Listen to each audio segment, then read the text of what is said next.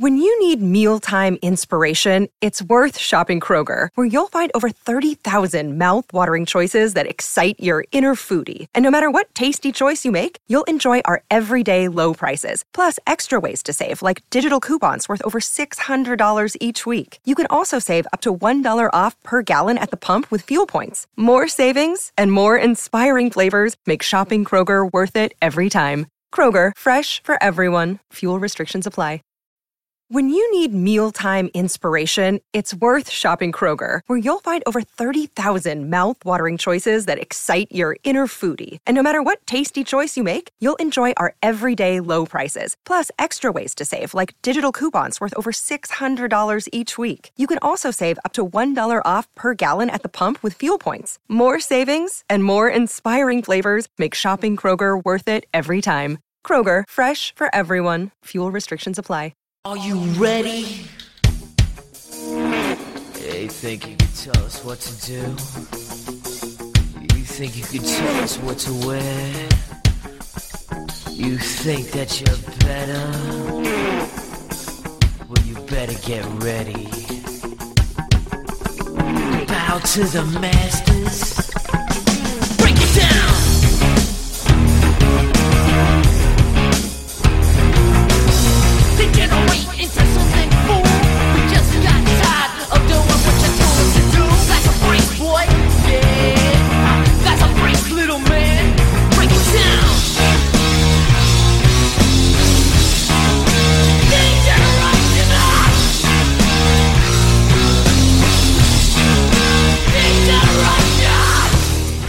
Nation fam, what is up? What is happening? It's the DJ Nation podcast coming at you live here for the week 14 main plate breakdown.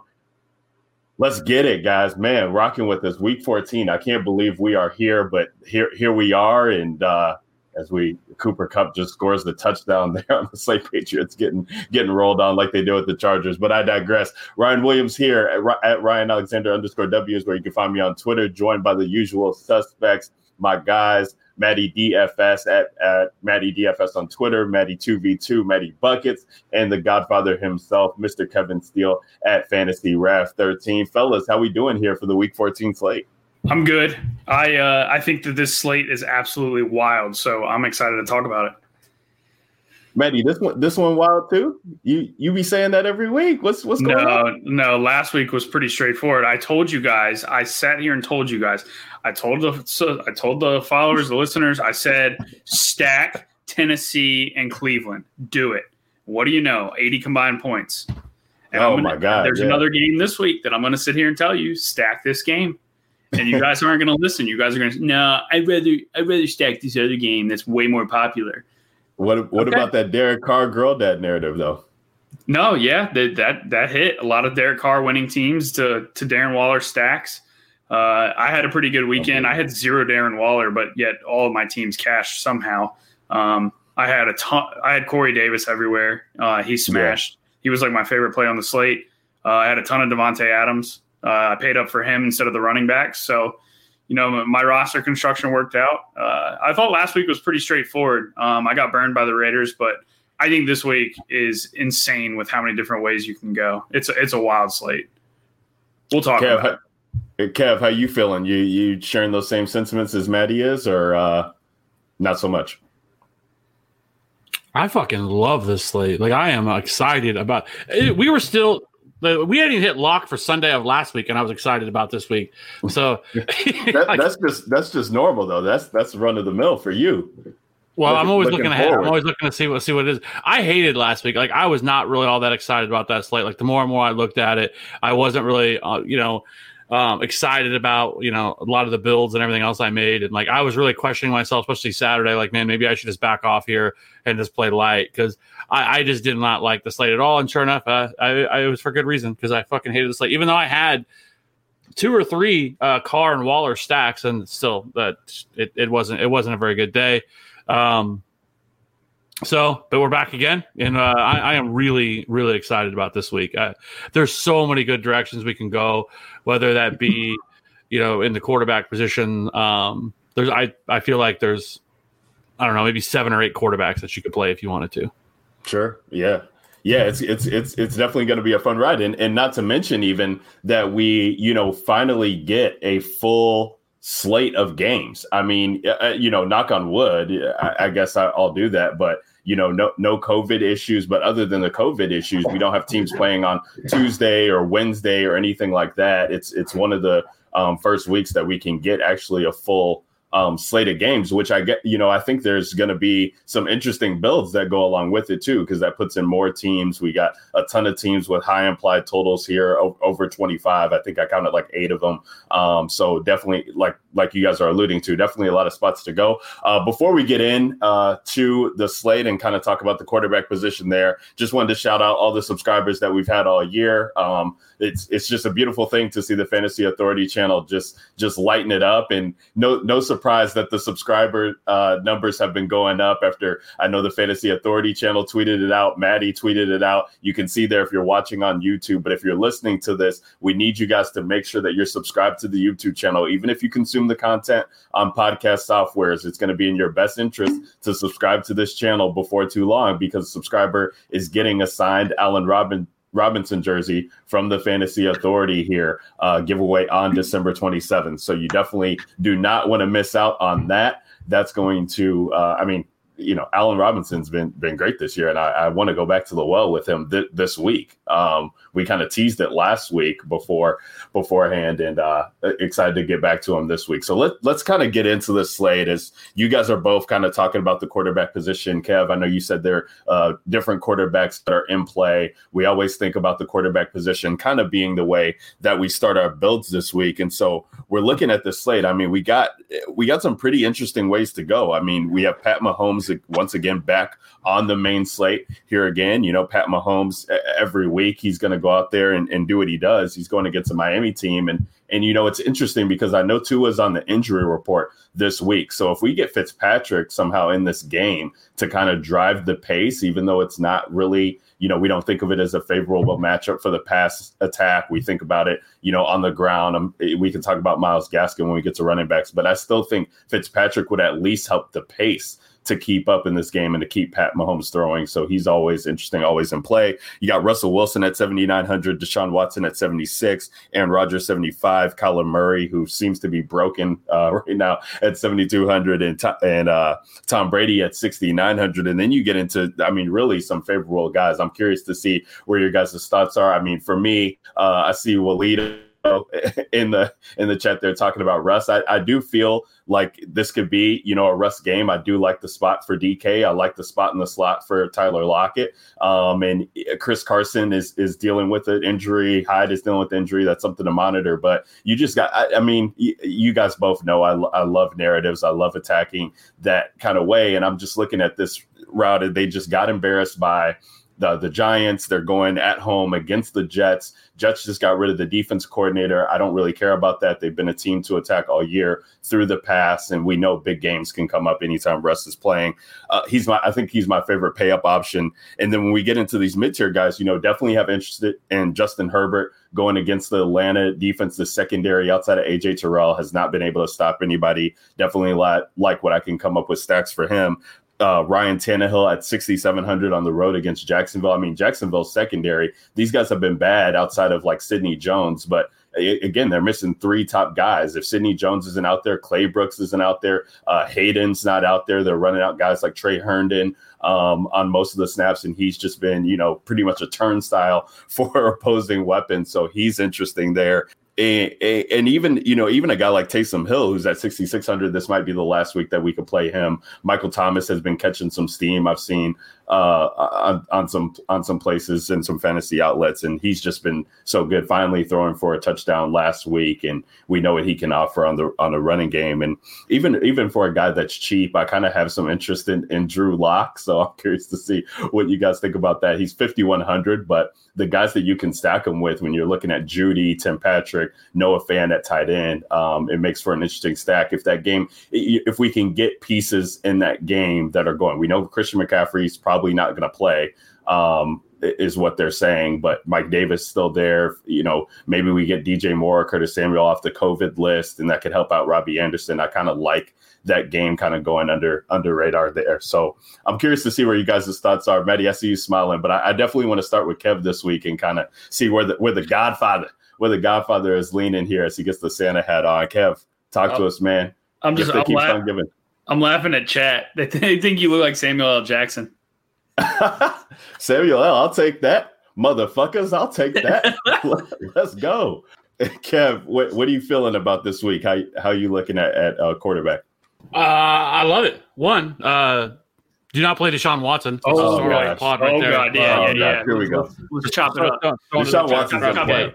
Deshaun Okay. Watson's in play. He's not. He's, He's not, not one of my play. favorite players, not but he's definitely in play. He's not. Definitely In, in play. he's, He's not even not. close to in play. Oh, I like it. Yeah, See, even my cat says so. Okay, so uh, uh, I did. I didn't even want to get into this because he's not even one of my favorite plays. But the fact that he is in play, I mean, uh, listen. So Deshaun Watson, it, it doesn't really matter. Like with him, I feel like I, you know, first of all, this isn't a bad matchup for him uh, going on the road against this Bears defense that has actually been obliterated in the passing attack the past two weeks. I mean, they they really just have been on the snide. Uh, haven't been, you know, haven't been playing up to their potential. It's it's getting really bad here in Chicago. I mean, Matt Nagy was calling out the defense a couple weeks ago. Defense has now been bad. Trubisky been back out there, but they just blew that lead against Detroit, and at, the morale is just down. So there's no there's no reason for me to believe that this team is is in a place to kind of get up for a game like this. And you're looking at Deshaun Watson coming in here, and even you know, just take out the stacking aspect of it from the jump. And I don't really because I don't really like Brandin Cooks, but I'm looking at guys like Coutee, who's going to be in the slot. I'm looking at guys like Jordan Akins, who tight ends have been um, obliterating uh, the Bears the, all, all season long. I mean, second they they allowed on average per game the most uh, second most receptions and the second most uh, touchdowns to tight ends. So Jordan Akins we know is in a good spot, and they've given up big plays. Maddie, we've talked about this against the Bears all year, giving up the big playability and and all of the. It seems like most of the production, if not a lot of big play production for the Texans, comes on these big plays. I think like 18% of their plays have gone for like 20 or more yards. So he's always a threat in in these kind of f- favorable matchups and you're looking at the rushing upside that he offers. We love that he's rushing you know seven eight on average uh, over the past couple games. No no will fuller out there definitely has put more on him and i know that kev wants to talk about the splits without will fuller but ag- again it's just it's totally different because most of those splits come when DeAndre Hopkins was on the field for them too. And I'm just looking at this situation here. Nothing that the Bears have done over the past two weeks has shown me that they can be able to stop a guy of, of Deshaun Watson's caliber. Just giving up seven touchdowns in the past two weeks. Matt Stafford was lighting them up without Kenny Golladay out there. I, I just think, and nobody's going to play this guy. And that's why I think he's in play, is because he's buried around guys like uh, Aaron Rodgers and Russell Wilson and Patrick Mahomes, and people are gonna. And and the other thing that's great about Watson, I think too, is if you don't stack him with Cooks, you're already to be different from the field in large tournaments. And um, I I just I, I I definitely like getting some exposure to him. I'm not building around it, but I like getting some exposure to Watson this week. The chat, Well, the chat has let, let me have it. I'm ready for it. I'm ready for it. Ryan is off today. Lock and Watson. My point needs to lock off and come back on. at Ryan Alexander underscore W. Y'all can y'all can be be on my DMs all, all week. Let's go. Yes, building- Will. I'm building let, let him have it. Let him know. Let him know why. You building know, you, you can't play. Deshaun Watson. Dude, this, can't I mean, we go we go through this play every week with the quarterback. against the Bears outside. First of all, okay, here's a couple of It- things. dude, the outs- what are you talking about outside, dude? This dude goes to, into Jacksonville every year and lights it up outside. What what is this outside splits that you want to refer to? Uh, so on in his career when he's been outside he's averaged like 230 passing yards compared to when he's been inside a dome which is like 280 yards it is a thing Okay, okay and, and, and not to mention the fact my, my biggest problem with playing Deshaun Watson fifty like, yes, bro, everything 50 else, everything else you just said. My biggest problem with playing Deshaun Watson at 7600 is I can play Russell Wilson, who's in a much is at a 10,000 times better spot. I can play Patrick Mahomes in an 81 uh, 8100, barely more expensive, much better spot. Aaron Rodgers shits all over him. You know, like so many guys. Justin Herbert is cheaper than he is. Like Ryan Tannehill. There's so Right. many good quarterbacks on the slate. You don't have to play Deshaun Watson. And, that, and that's what matchup. makes him a good tournament play, Kev. Like all of these And- guys and I, I just spots, don't love. look I at their running him. backs. You, you can't. You can't take one game and say, "Well, this is what he did last week without without Will Fuller." The history is not I'm not. I'm not talking about one game though. I'm not talking about one game. I'm just and if, saying if the he and if he didn't do great, if like like and you say, oh well, then that was with that was with DeAndre Hopkins. If his numbers dropped off without Will Fuller, with DeAndre Hopkins on the field, like what can you realistically expect? Whatever he's not. When- in a Bill now they don't in a Bill. O'Brien offense though too. Like let's not let's not think that Romeo Crennel has definitely take taken off the training wheels and just said, you know what, fuck what we did for Traving for David Johnson. I wasn't a part of that. I don't really like Duke Johnson either. So I'm just gonna let Deshaun go out there and cook. I mean, the attempts have been there. This the, all they do is pass in this offense. And so um, I'm in uh, so two things here. One is all the plays that you're alluding to, those running backs are in great spots as well. So like Chris Carson, he could take away from Russell Wilson. Austin Ekeler could take away from Justin Herbert. Uh, Derrick Henry could take away from Ryan Tannehill. All of the uh, Dalvin Cook again from Kirk Cousins. All of these running backs are in good spots as well to go along with these quarterbacks. And I'm looking at Deshaun Watson. I don't have to worry about David Johnson taken away from him. I don't have to worry about Duke Johnson taken away from him. It's going to be Deshaun Watson just going out there and doing his thing. And it's not even about the Will Fuller thing, Kev. I was more so alluding to what the Bears defense has been allowing to players over the past two weeks. And a guy like Matthew Stafford, who he hasn't really been that good without Kenny Golladay. But because of the way this defense is playing, he was able to go out there with, with guys like Marvin Jones and Danny Amendola and TJ Hockenson and light them up for 400 yards and three touchdowns. And Deshaun Watson is fully capable of that. And his ownership is not going to reflect the type of player that he is. And again, you know, it's large field tournament play. I think that you can get leverage on the field. He's going to be going under the radar. I mean, guys like Baker Mayfield were winning people money. Mike Glennon were winning people money. And the price tag doesn't really matter to me for Deshaun Watson because this dude has 30 point upside with the rushing ability that he's able to see. And so to just say that it's a bad play, again, I just don't agree with that. It's he's not one of my favorites, but I feel like I have to stand on this on this hill for him just because of the player that he is and what he means to offense and what he's going to be doing from a DFS standpoint. And people don't want to play him. And that's what makes me kind of excited about having teams because on the other side, too, Montgomery in a great spot, Allen Robinson in a great spot. So if Mitchell Trubisky can go out there and David Montgomery can go out there and kind of keep this game, keep pressure on Watson to throw even more, then I, I mean, he's going to reach that 30 plateau, I feel like 30 point plateau. That's how I feel. Love that game stack. My take is he better get you 30 points because there's going to be probably three or four guys that that re- get close to or reach the 30 point threshold. So I think your quarterback that you play this week, no matter what his price tag is, he's going to have to be a top three, top four quarterback overall in scoring, no matter what his price is, even if he's 5100. Like just the the layout of the slate, there's so many games that are that are, have the potential to just go nuclear, and so there's going to be you know one or two stacks where you're like, man, you have to have them to even have a shot to win a tournament. So For sure. And, all, and I think all I'm gonna all I'm saying is, you know, if if you if that's your thinking with with Deshaun, you think he can, you know, he's got a good shot to be a top scoring quarterback on the slate overall, and not it's not price adjusted, and he is priced at the top, so he kind of has to get you there regardless. Um, but I mean, if you think he gets you 30 to 35, play him. And and and I think uh, uh, that you can you can get there without doing a lot for your salary and sacrificing. I mean, even I love Russell Wilson this week, but I'm looking at builds and I'm like, well, how many times have you know both Tyler Lockett and DK Metcalf popped off in the same game? So can I get one of these guys to just go for their 35 or 40 point game and fit them in on the Deshaun Watson team that carries just QT and and and Akins, who don't carry you know heavy price tags? And still get exposure to the Tennessee offense, still get exposure to the Seattle offense, still get exposure to running backs in good spots. I mean, the, the stack allows for you to to still, you know, come up with a scenario where that game can hit and you could still have exposure to this other team without going heavy on the full full game there, so to speak. If you know if we were talking about Deshaun Watson and Will Fuller and Brandin Cooks being being these guys, and it was seven seven six for the quarterback, seven k something for the wide receiver, six mid tier for the other wide receiver, then yeah, I mean the the builds would allow you to you know not be able to take some of these other players in good spots, but because of the way the pricing goes on the options that come along with Watson, that's what kind of you know makes me feel that he's in play. Because I, th- I I do think that high 20s is definitely in in his range of outcomes. And you know th- when you get into 30s you're just talking about multiple scoring uh multiple uh, touchdowns for him with the running that he's seeing which i think he's still in a position to do that the way the bears um, attack with their front seven.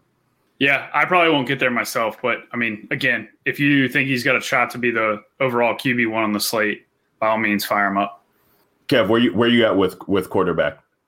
Who who are your who are your guys so who are you playing So, all right.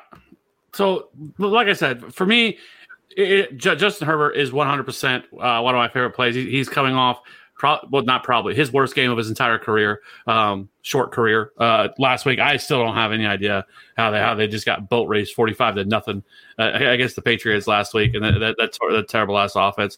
Um, but um, I really want to start with, with Ryan Tannehill, and I, honestly don't think he's going to be all that chalky considering how many good quarterbacks are on the slate. Because I, I think some people are going to tell themselves whenever they look at Ryan Tannehill and this Jacksonville offense is that they're going to all looking at it like, okay, Derrick Henry's going to come out and absolutely smash, and so don't play Ryan Tannehill in mm-hmm. this game. But I think that's a big mistake because one, the Jaguars have done a really good job this year. Like they've they've kept every game, just about every game they've played close. Like they, they have not been getting blown out. If you go and look at the Jags, um, and the last the three of the last four games, including games against the Packers, Vikings, Browns, and Texans, they've lost by a touchdown or less. So like this isn't a team that's out here just getting blown out, blown out. And if that's the case, then I think that puts Ryan Tannehill right square, you know, in play. And if you look at him, um, I mean, he's ninth in air yards, ninth in air yards per attempt, and third in fantasy points per game, and he's fifth in passing touchdowns. And Jacksonville obviously is terrible against uh, against the pass. They're 31st in pass DVOA, 23rd in rush DVOA, and they're all they also allow the fourth most DK points to the position. And so I think Ryan Tannehill is 100% still in play this week. And I know some people will probably want to go in a different direction because of, like I said, uh, Derrick Henry. And I really don't know if I can still play $8,700 Derrick Henry. Like I get the matchup, but I know in his previous two games against the Jaguars, he's crushed them. Um, and I know it's December now, so it's the you know the winter is coming, Derrick Henry narrative that that's so fucking stupid. Um, but at eighty seven hundred dollars, I just don't know if I can if I can if I can mess with that. Right? I, I like Ryan Tannehill at sixty seven hundred. I just think that is uh, that is uh, pretty cheap for him. I think Kirk Cousins is a great play as well at sixty two hundred against the, against the Bucks. Um, Done did it now, boy. the, the, this, this Bucks defense has been um, really exposed, uh, especially on the ground, uh, or especially um, lately. You know, we've seen quarterbacks uh, come in there and light them up, and I think you know when you look at, well, they're still not going to have Alexander Mattison, and Dalvin Cook is banged up, and they have been elite against the run. They're going to be forced to throw, and if you look at Kirk Cousins, I mean, Kirk Cousins is on a fucking heater right now. Uh, he scored, I think, at least seventeen DK points in his, uh, each of his last five games. Um, yeah, uh, 25 or 26, 30, 26, and 18. And I mean, he's pretty cheap at 6,200. They, still haven't really priced him up. I think you can fit in whether, and we're also looking at the possibility of not having Kyle Rudolph this week, which I think Irv Smith returned to practice, which I think that would be, a, you know, a good play if you want to go there with either Justin Jefferson or Adam Thielen. You can play any of these guys because the Jacksonville, uh, the Jacksonville secondary is absolutely atrocious. Um, or Jacksonville, the, uh, the Bucks uh, secondary is, is not anything you should be worried about. I got sidetracked with talking about the Jags, but um, Tampa Bay's bad too. yeah. But I so I like Kirk Cousins at sixty two hundred. And if you want to get weird, I still think you can go right back to the uh, Mitch Trubisky well uh, at, at fifty six hundred. Going against Houston, that defense is terrible. You know, if you want to stack him with Allen Robinson, maybe uh, Cole Kmet. I think Cole Kmet is 100% in play as well. He is somebody that has, especially the last two or three weeks, has really become more and more involved in that, that passing offense. And he's actually been running more routes and seeing more targets than Jimmy Graham in that offense. So I, I do like him as well. And I think Andy Dalton is in play against Cincinnati at 5,500. Um, So I, I, think there's just a lot of good plays. Obviously, the, the elite plays up top. I don't really need to get into you know Aaron Rodgers, Russell Wilson, Pat Mahomes, um, all those guys are 100% options this week, and uh, we'll have a lot of them. The only other guy that I would talk about too, I guess, is is uh, Matt Stafford going against uh, Green Bay. So the, we only had it's only one week of sample size, but Darrell Bevell has really just taken the reins off of Matt Stafford again. Uh, now with Matt Patricia gone, so last week he threw for 400 yards and three touchdowns. But things that really stood out to me is he, they become so they were so aggressive last week, um, and he averaged 13.1 air yards per attempt, which is the second highest total of his career. And he completed 16 passes of 10 plus yards last week against the Bears. So they are out here looking to chuck it, and Green Bay could certainly be had um, through the air. And so I think this is a game that has shootout potential written all over it because uh, Green or Detroit defense is absolutely horrific. And this is a game they're going to have to play catch up. And at 5,700, you know, I, I think you, I think this is another uh, really good spot to get to at 5,700 if you want to pay down. Maddie, how you feeling about quarterback this week? Uh, so just to, I mean, just to piggyback off of what kind of what I was saying about Deshaun, I, I think you've got to look at each quarterback that you're going to, you know, plug into your roster and say, can this guy get me top three fantasy points at the position this week? Just because of the the nature of the landscape of of how many fantasy points I think we're going to see this week, especially from air attacks. Uh, I think you've got to, you know, I've, you've got to nail the raw overall points. As much as we want to save salary, I, I and we'll talk about it at the running back position, but there's a lot of cheap running backs to where you'd really salary is almost not an issue for your stacks.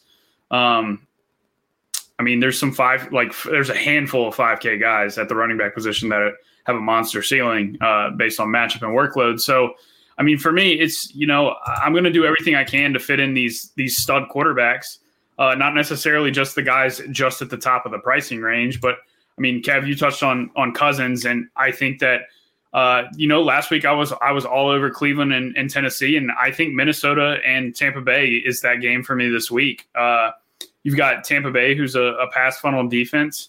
Uh, we know that you know they're going to Minnesota will try to run the ball with Dalvin Cook as much as they can, but at some point they have to rely on on throwing the ball.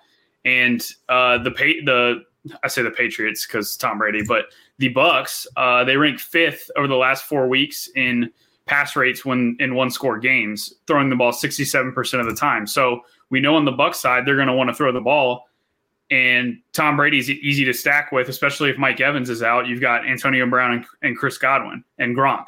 So there's there's really only three pass catchers there you got to worry about if Evans is out. So I really like that game. I think that you know Minnesota when they have had to push it through the air, they've been able to do that. You look at the Dallas game, not a good defense. They were able to put up points. The Seattle game, not a good defense. They were able to, put up a ton of points, and they've really put up points all year. So uh, Minnesota's played in and quietly been in a lot of shootouts this year, uh, whether it's been on the ground or through the air. Like when Justin Jefferson, when they have to pass, they get Justin Jefferson going deep down the field, and he burns everybody. And you know, Adam Thielen is uh, probably going to go overlooked because of how good Jefferson has been, and he's the the sexier name right now. But I, I think Thielen's even cheaper than Jefferson. Um, so I really like that game. Uh, I think it turns into a pass fest back and forth. Um, the other game that I really want to stack a bunch of is is the Chargers in Atlanta. Uh, I think Herbert, this is a mega bounce back spot for him. Um, Atlanta. So while we have been saying, you know, they've kind of been better since since the coaching change, but you look at kind of the teams they've faced uh, since week five. So you've got Minnesota, 363 passing yards. Detroit, 322 passing yards. Carolina, 270 passing yards. Denver, 271 passing yards. Then you got the last three games are two Taysom Hill games, who he's not going to throw a bunch. And then Derek Carr had a had a down game for 179. So this Atlanta team, who we were picking on every single week to start the year, they still have been giving up production through the air. And I mean, they I think their games have kind of gone lower in in terms of total score because Atlanta has themselves have tried to run the ball more, um, but they have actually trended back, skewed more towards passing the ball recently. Uh, over the last four weeks in one score games, they're up to sixty eight percent uh, passing, which is second in the league. And guess who's in third? The Chargers, sixty eight percent, right there with them. So. Uh, I think there's going to be a ton of passing in that game, and just like the other game, Minnesota Tampa Bay, we know the the key culprits if that game goes off. You got Keenan Allen, Austin Ekeler on one side, even Hunter Henry's an option, uh, and then on the other side, running it back, obviously Julio and Ridley. And I mean, it's such an easy game to stack, and and with all the value running backs, I, I think that it's very easy to to do this week. Uh, so those are really the two games that I'm going to focus on a lot uh, for, in terms of you know the air attacks that I'm going for.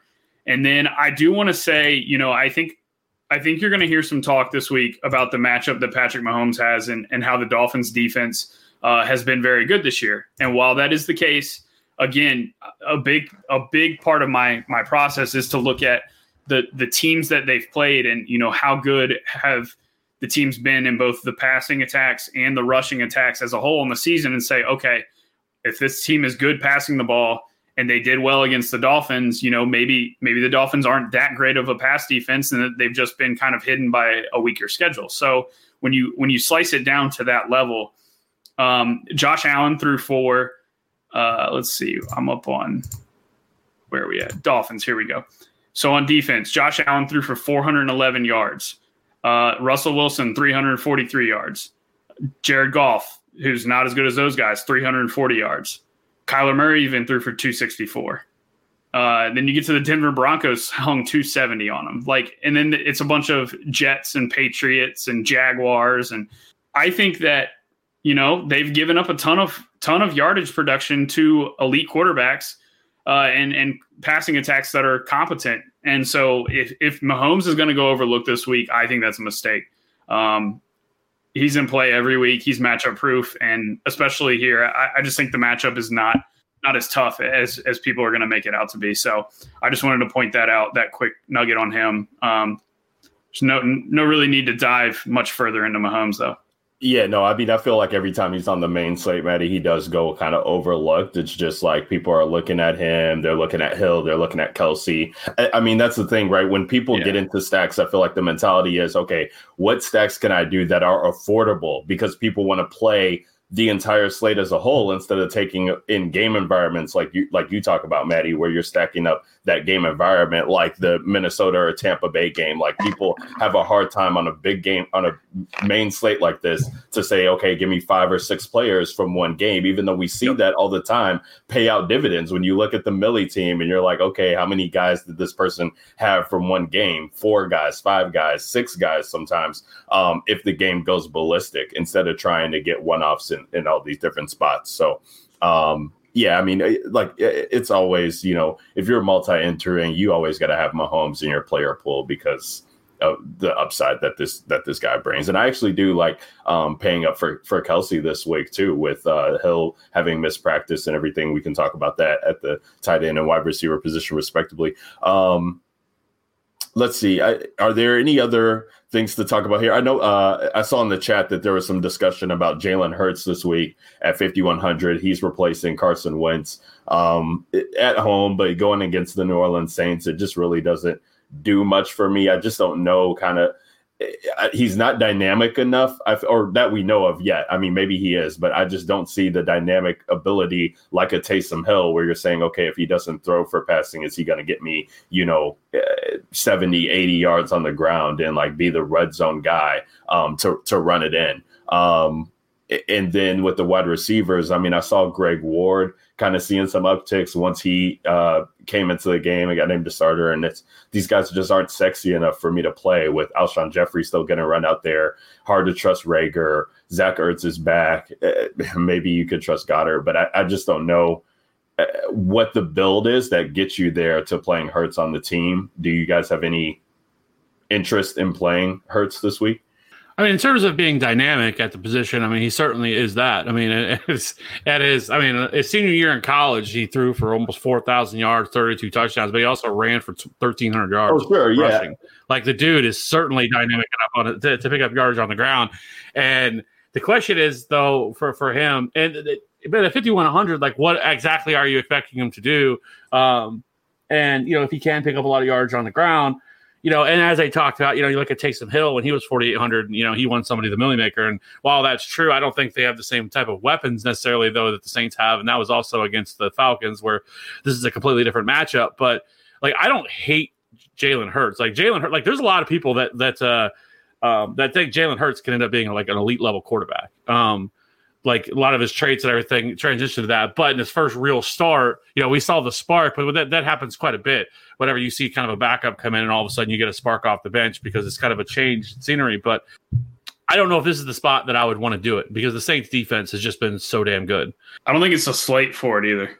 Right. Like there's just so many other options. Yeah. Right. But would it surprise me if Jalen Hurts comes out and throws for 260 and rushes for, I don't know, 50, 60 yards? No you know, uh, you know, maybe this offense can finally get going. But I don't trust it because Doug Pederson's a fucking idiot and just a terrible head coach. The shit he comes out and says like this week, like, you know, we, we got to try to get Miles Sanders going. You think you fucking idiot? Like the last couple of weeks when you had great matchups, you know, uh, against you know bad run defenses, and you decided not to use them, utilize them at all, and then all I don't know, let's put in Jordan Get, fucking yeah. Howard. I was gonna say So- let's give Jordan Howard snaps.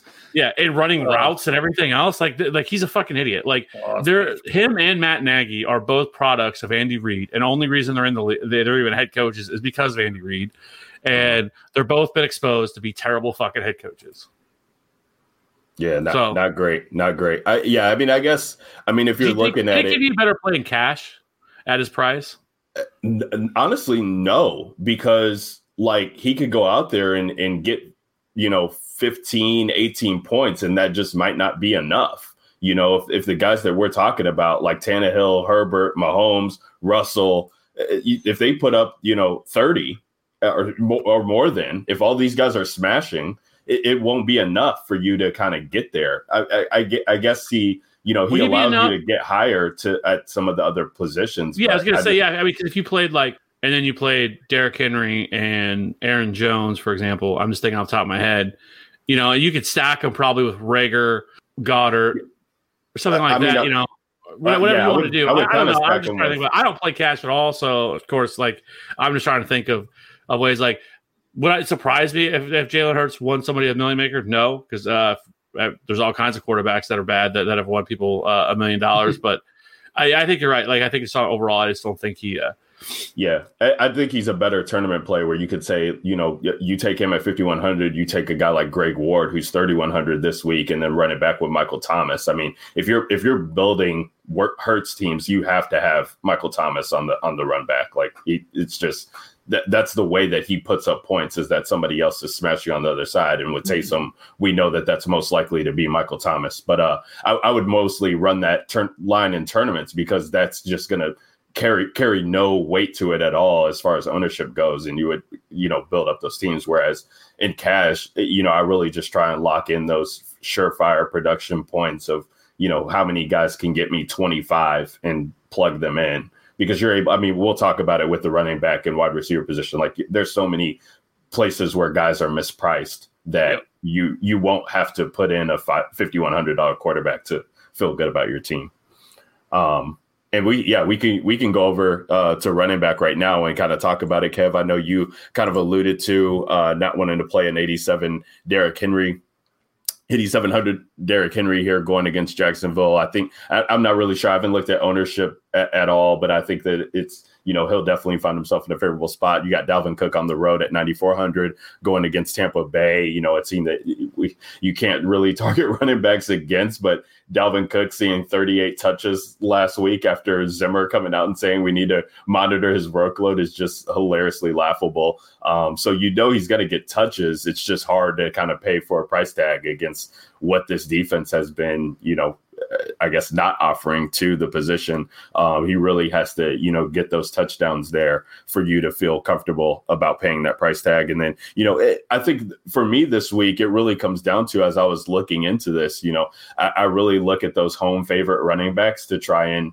see where my, builds are starting and just see where the slate's kind of taking me. And all of these good running backs outside of Austin Ekeler are, you know, on the road. You got Dalvin Dalvin Cook, but in a tough matchup on the road. Derrick Henry in a pretty decent matchup on the road. Aaron Jones on the road. Uh, James Robinson, who's questionable, you got him at home against Tennessee, so maybe you could trust him. But um, and Ekeler at home too. But some of these, like I was looking at Elliott before he popped up uh, on this with this calf injury from the Tuesday game, and he's 6,600 going against Cincinnati on the road.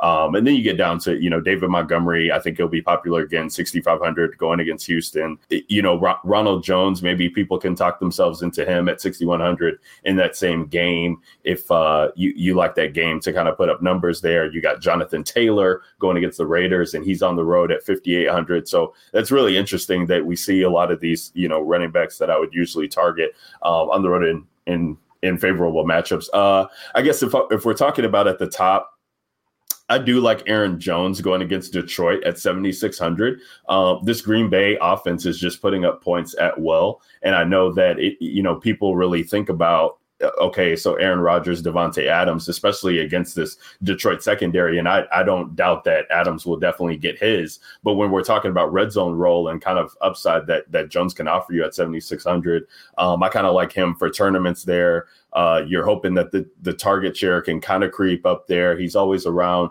somewhere between, you know, 15 and 18 uh, carries on the ground, but he just gets utilized in the red zone. He gets high volume touches. I always like trying to get exposure to him uh, when I can't pay up the $9,000 price tag for uh, for uh, Davante Adams and Austin Ekeler. I think just because of his his target share has been great. I mean, Atlanta against pass catching backs. That was a thing last year. It's kind of slowly becoming a thing this year too because they have been good against the ground, um, so to speak, and they're really like Maddie you alluded to, giving up points against the pass. And I'm just looking at 25 targets from Austin Ekeler the past two weeks is absolutely ridiculous workload share. He's on the field uh, regardless if they're getting blown out by 45 against the Patriots or if they're in close games. So definitely like him in that Atlanta game as a one-off. I think Montgomery is is definitely okay to to go back to just because of the matchup there against Houston. Everybody's eight, and then yeah, Maddie, I'll I'll, I'll start with you as you talked about these these this 5K range and the tier that this kind of jumps off at the page. And I think a lot of people will look at this and at least try and get one of these guys, if not build teams that have two of them, where we're talking about Myles Gaskin, Jonathan Taylor, um, Wayne Gallman. I think people will talk themselves into if, if Zeke misses, Tony Pollard at 5,300 becomes in play. Uh, Melvin Gordon is at 5,200 here. Kev, I know you, you, talked about him in our chat and like him a lot. So, Maddie, talk to me about what your process is kind of saying to you as you get into builds this week here. Yeah, I mean, you hit the nail right on the head. Uh, with most of it, it's I don't know that I'm going to end up paying up above Aaron Jones at his seventy six hundred dollar price tag. Um, it's going to be really tough for me to get to Derrick Henry, considering he doesn't catch passes. And the thing I know, I know, uh, I think it was Kev mentioned playing Tannehill. Um, the thing with Tennessee is they are really just touchdown roulette base is basically how you get the ceiling, right? So you look at Tannehill last year, um, he was putting up 30 point games, DraftKings points games on very limited volume. Like he was throwing 30 times a game. It was putting up, you know, 260 passing yards, but he was throwing on in those games, he would throw four touchdowns. Uh, and then the big Derrick Henry games, like, yeah, he can run for a buck 60, but uh, he's really got to score the three touchdowns to really burn me um, for, you know, an $8,700 price tag. So it's just kind of touchdown variance, touchdown roulette there. Um, and, and, I think, you know, you can take a chance on fading Henry with that. Uh, obviously, it can always burn you. But, um, I mean, Aaron Jones, he's going to be very popular, 7,600 against Detroit. Uh, and I will say, not this week, but whenever we get uh, green or purple grapes, definitely green. Anything green. Give me the sour. Give me the sour taste. Mm. Oh my god, love um, it uh, I will say Kamara, he's not in play this week uh, with Taysom at quarterback. But once we get Drew Brees back, if he's still underpriced, just make sure you play him when Drew Brees comes back. That's just what I just yeah. wanted to touch on him there. Um, Ekeler, I already mentioned him in a game stack, but you can definitely play him uh, against Atlanta. You know, they give up a ton of points to pass catching running backs. Um, and then I like I like Swift. I'm sure Kev will talk about him uh, coming back off injury. And then yeah, the 5K tier. So you've got there's like four or five guys right in a row. So Jonathan Taylor 5800 against the Raiders who just gave up over 100 yards to Ty Johnson and the Jets. Mm-hmm. Like there's no excuse that Indy can't just run all over the, those this Raiders team. the issue with Indy is, you know, how much Wilkins gets involved, how much Nyheim Hines gets involved. So he's definitely more of a tournament play. There is risk there, but Taylor's upside is massive in this matchup.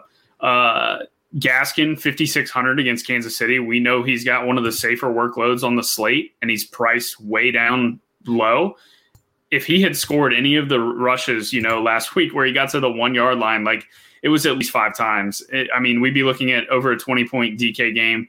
Um, you know, and he's put up 14 to 20 points all every almost every game this year. It's like 5600 is too cheap for him, and I don't even think we've seen his ceiling yet. Um, this is a game uh, that they should be trailing Kansas City for most of it, and Gaskin has shown a very high upside in, in the pass games uh, role. So uh, I really like him, and then. Uh, Kenyon Drake, man, ever since Kyler Murray has come up with that mm-hmm. shoulder injury, they're not running Kyler at the goal line. And I Kenyon Drake over the last like three or four weeks, uh, he's got 21 red zone carries compared to Kyler Murray's two. And that if that doesn't tell you Kyler's hurt, uh, I don't know what other red flags you need to see. But uh, not only that, but I mean, I can't remember who tweeted it out this week, but somebody tweeted DeAndre Hopkins route tree, and he's running like five to ten yard routes and not running anything deep. And so that's another sign that tells me, you know, Murray is not trying to work the ball downfield. He's trying to avoid getting hit. Um, and, and, that's another reason you've seen Kenyon Drake's target share uh, increase over the last couple games. So um, the the Giants, they are not a defense that you know they have been a good defense, but they're not a defense that's really been able to stop the run. Uh, over the last month, they ranked dead last in explosive run rate allowed. Uh, Kenyon Drake is finally looking healthy. Uh, we talked about him all year. You know, the first few weeks of the year, how bad he looked with that coming off that foot injury out of camp. Uh, and I think he's finally starting to shake that injury. Uh, and he's starting to look like a, a, you know, first or second round fantasy football running back that we drafted him for. So uh, I really like him at 5,500. Um, Tony Pollard, if we get him, if Zeke misses, uh, he's definitely in play. Um, it sounds like Jacobs could miss again this week. Uh, mm-hmm. So if he's out, you know, we go back to the Booker well against Indy. I mean, it's not a, really a great matchup, but the workload is going to be there. And, you know, if he falls into a couple touchdowns, uh, great. Uh, Melvin Gordon, I know Kev's going to talk about him. The matchup doesn't get any better against Carolina. So, yeah. And and not, right. and then you round out that tier with with Gio Bernard at home against Dallas. If you look at if you just scroll through Dallas's game logs, I won't read them all to you, uh, but the Dallas rush defense has been the worst in the NFL this year. It's they give up over 100 yards rushing every single game, and uh, Gio has no competition for touches there really. So uh, 5K, sign me up. Yeah.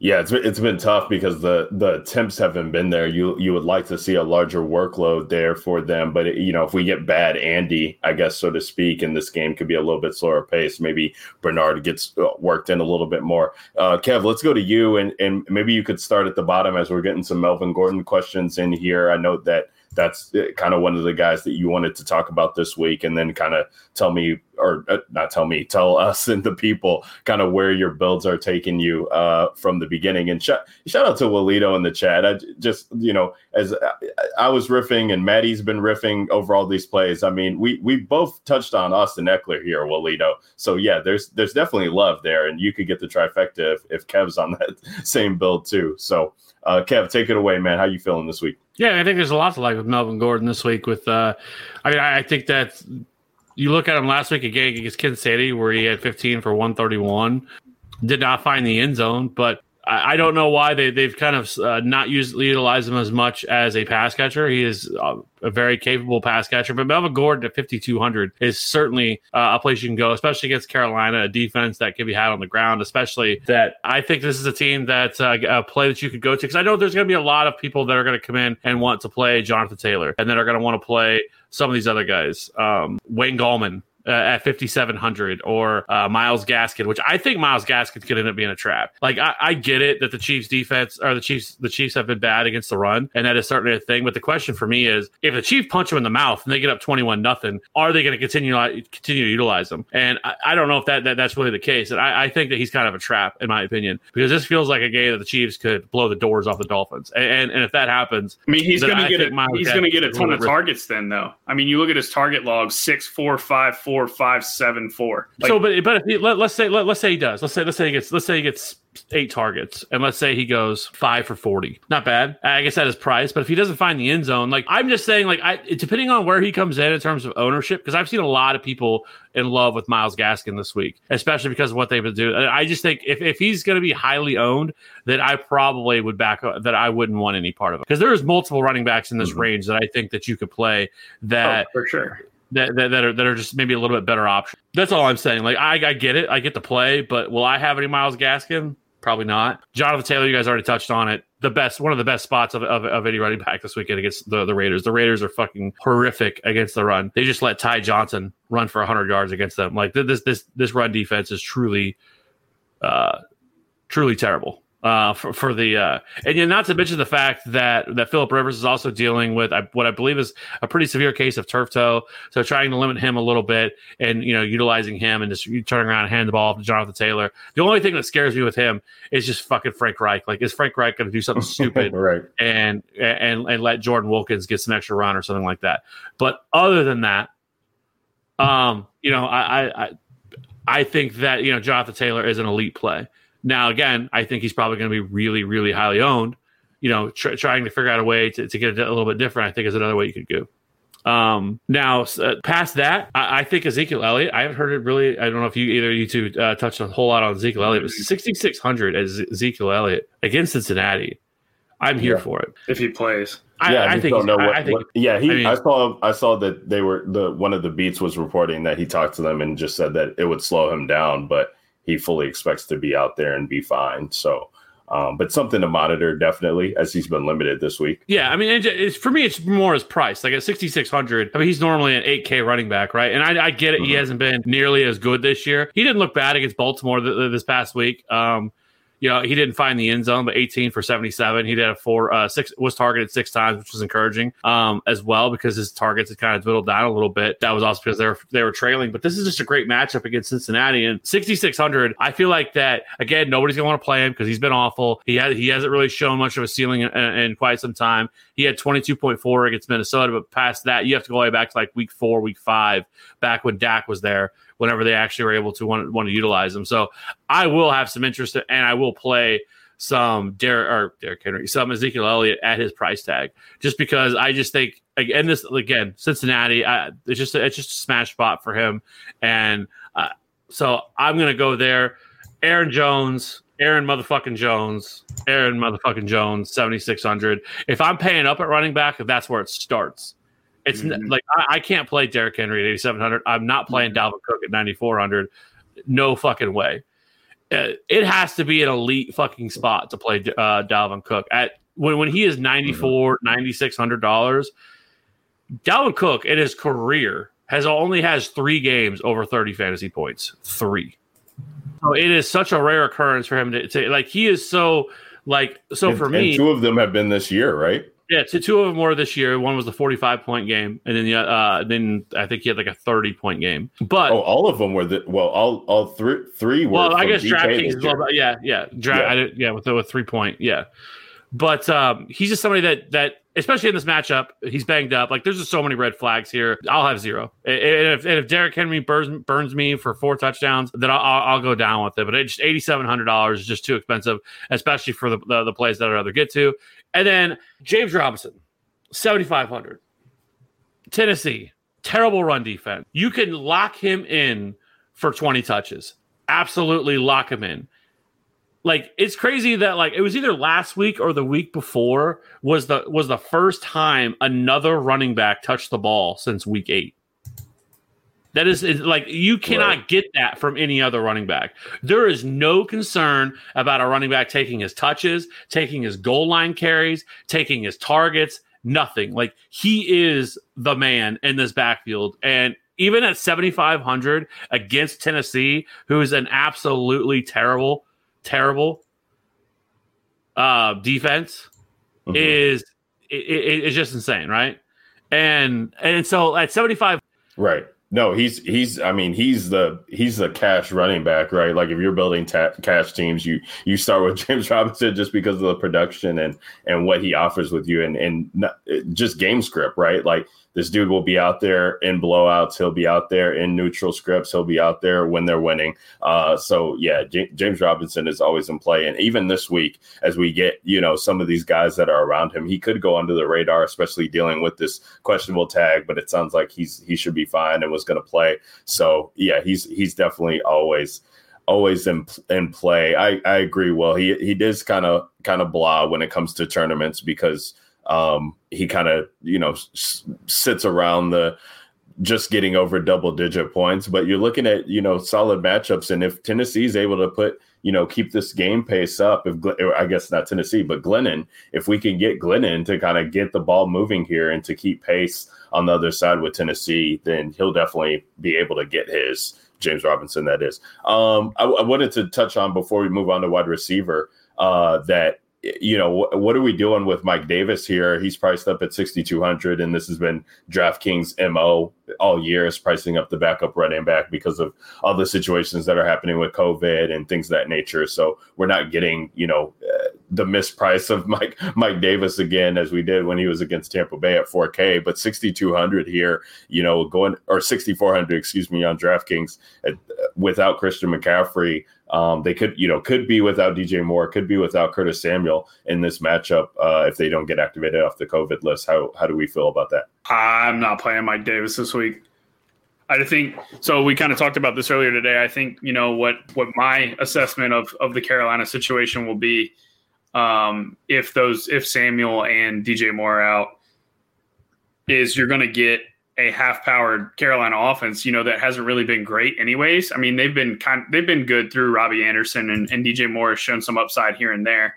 Uh, and obviously CMC has been great uh, when he's played. But I mean, outside of those guys really having good one-off games, like that offense as a whole has not been, you know, that great this year anyways. And so if if they're gonna miss two of their best weapons, uh, I think that offense just becomes a full fade for me. And I think you start you see a lot of Carolina punts, even though Denver is missing a ton of starters on defense. Uh, Denver's, I mean, Denver's kind of played pretty solid, regardless of of how their defensive personnel has been. So that game's just kind of gross for me. I think I'd rather go, you know, to like a DeAndre Swift at the same price, assuming he's in. Uh, find the six hundred more for Ekeler. Uh, I think, Yeah. you know, I'm going to make a really like really hard effort to get get to Ekeler. I mean, what do you have? 16 targets two weeks ago and nine targets last Yeah. week. And the nine Yeah. targets last week, he was still playing when they were down by 45. So it's like they're gonna run this dude. Like he he's basically told them, I want to be out there to for my fantasy football teams. You know, so Right. like Ekeler Ekeler's a baller, man. So I, I really like him this week. Um, and it's just it's going to be hard to justify paying 6400 for Davis when I can just pay 600 more for Ekeler. Um, but to kind of kind of go off your what do you think about this guy? What are you guys doing with JD McKissic, assuming Gibson is out, considering he's doubtful now? He's 4,900. Uh, You know, Gibson had taken over that lead dog role for a couple weeks when Washington had played in front uh, during those games. And then last week, Gibson goes down. McKissic starts to get some run, uh, and he saw 10 targets. And he was he was also getting some rush attempts too. So I think he's really interesting, and, and I think people are going to completely overlook him because they see the matchup with San Fran. But I mean, five rushes and ten targets last week against Pittsburgh. I mean, that's a, that's a tougher matchup, right? And he scored 18 DraftKings points. So, um, I wanted to get you guys' thoughts on, on what you're going to do there because I would assume, you know, they're not just going to run Peyton Barber 25 times, right? No, I, I mean, at, at least we don't think so. I mean, even even when. Even when Gibson was out there getting run, I mean, McKissic still had a role. I, I mean, not only the ten targets, Matty, but 10, 10 catches as well last week. So, I mean, the the DraftKings floor for this guy is is always pretty pretty stellar and in play. Uh, I think I'll just let let my builds kind of talk to me with it. You know, I definitely uh, would uh, one either want to have a, a really big shootout that I feel good about, like the Tampa Bay Minnesota game. If I'm like you, you talked about building around that, so I think getting a guy like McKissic in there to kind of go go along with that stack, or just have you know these guys that are really high priced in, in spots that I feel like if I'm looking for that last spot there to kind of plug in, I'm looking at 40 4900 McKissic. I can kind of feel feel good about that, but um, for, McKissic for or me, it would probably be McKissic. McKissic. just just because of of the offense. I mean, Alex Smith is at least keeping them respectable Mhm. uh, right now. And I don't even is Brandon Allen. I, I thought he was on the injury report too. I saw, and maybe he's off of it now. Oh, I don't know. but I know he. I mean, I, I yeah, that's the thing. It they don't have him listed here. Uh, it was chest, but he practiced full on Wednesday, so um, he, he's good. But it's just like, uh, yeah, that offense is, and that game is just like.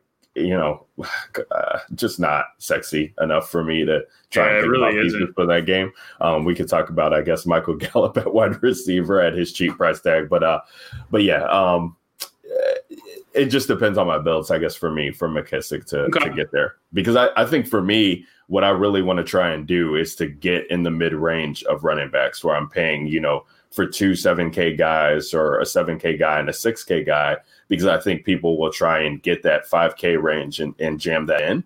And so I'm looking for ways to just lock in my production with these 7K guys that I, I know that I can trust to to get in the 20 point range or, you know, feel really confident in betting on the probability of them hitting in the 20 point range and getting them at lower ownership than what people will do at the 5K range and even cheap in the 6K range too, and paying up for the Henrys and the Cooks and things of that nature. Kev, you got anything else at running back before we move on? No, I'm just telling this guy in the chat why he's a fucking idiot. oh god, chat is lit. Chat is lit. We Chat is lit tonight. Chat's on one. Rocking with us, rocking with us. Week 14 main slate breakdown as we get into it, hitting that hitting that hour mark there. If you guys are, are listening to us, or if you skipped ahead and you just wanted to kind of get into the positional breakdowns, uh, can't you know su- subscribe to the channel, YouTube channel here, the Fantasy Authority, uh, for that Allen Robinson signed jersey that we're going to be giving away on December 27th. You definitely want in on that, so we appreciate everybody who's subscribing and, and rocking with us. Let's move on to wide receiver, boys. We've got wide receiver, tight end, and and defense to break down here. And so, as we alluded to, tight or wide receiver at the top, you got the usual suspects, right? Davante Adams. He's just uh, absolutely. It's it's crazy what this dude is doing. Like, pretty much going to break all the Packers receiving records uh, for this season in only 14 games. And so, if he had played 16 games, there's only you know no telling what he was what he was going to do with that. Uh, you know, over that thousand yard plateau already, uh, 13 receiving touchdowns, just been absolutely incredible. And and another guy that's been incredible is Tyreek Hill. Again, over the thousand yard mark, uh, 74 catches on the year, 13 touchdowns, uh, matching Davante Adams there. And he he's uh, at least according to DraftKings because probably he. Uh, you know, was at practice, and they they said that he practiced in full today um, with the picture that was going around of him showing up there. But uh, he's 8,500. So these guys are, you know, al- always hard to pass up on, but, you know, high price. Um, Tyreek Hill going against Miami, Davante Adams going against Detroit. That's great. And then we got DK Metcalf at 8,400 going against the Jets. I mean, it's it's going to be tough to kind of see how how builds get done because I think those guys will definitely carry some popularity.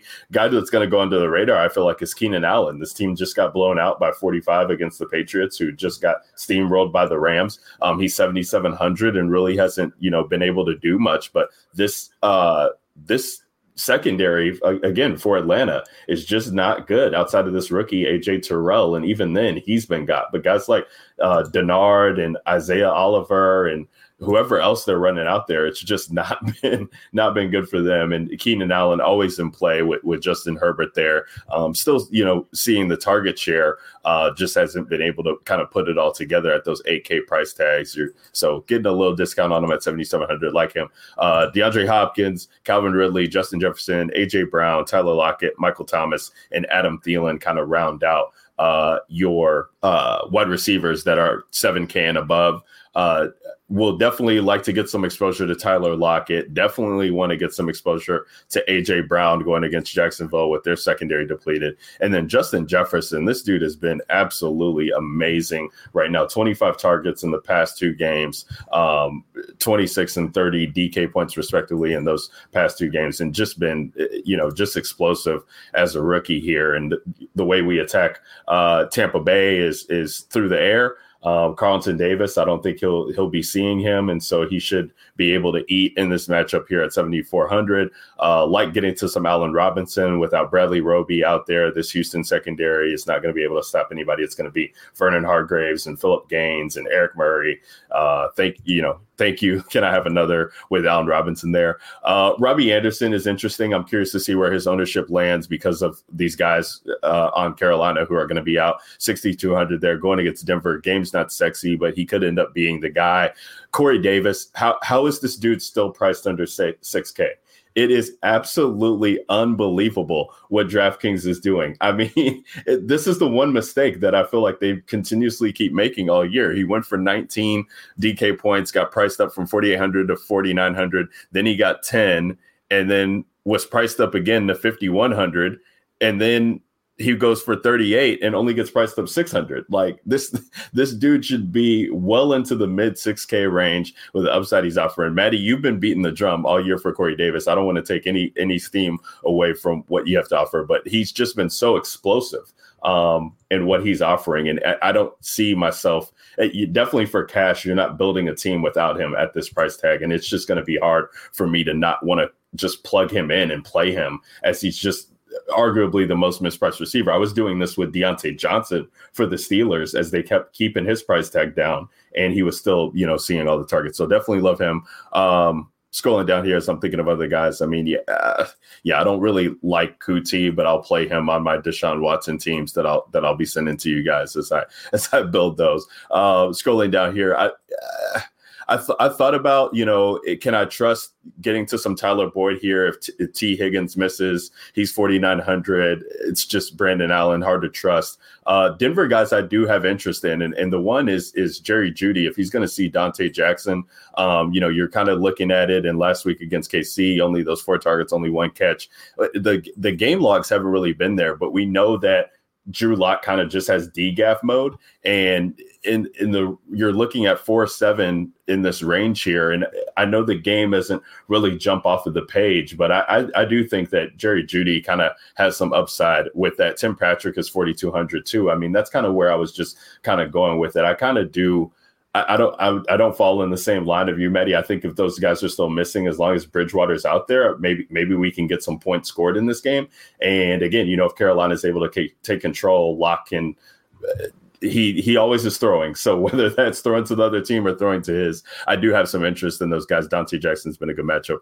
Um, and then uh, I will unfortunately be going back to the well once again with Valdes-Scantling. Two deep passes that he saw last week didn't convert them, but he is getting the deep targets even with Allen Lazard back. And if those convert, we know what he can do. Love him on game stacks in that game. Uh, Kev, talk to me, or Michael Gallup too at 3,800. I was going to touch on him because uh, I, I do uh, like him if I have to go cheap at wide receiver. Uh, Maddie, I'll go to you, man. How are you feeling about uh, wide receiver position? Uh, yeah. So I'm just going to, you know, kind of piggyback off what Kev was about to say is he was just going to stack up his wide receivers with his quarterback. So if you're playing playing Mahomes, you're obviously going to pair him with Tyreek Hill uh, and Travis Kelce because you know if Mahomes is smashing, it's a good it's a good possibility that those guys are going with him.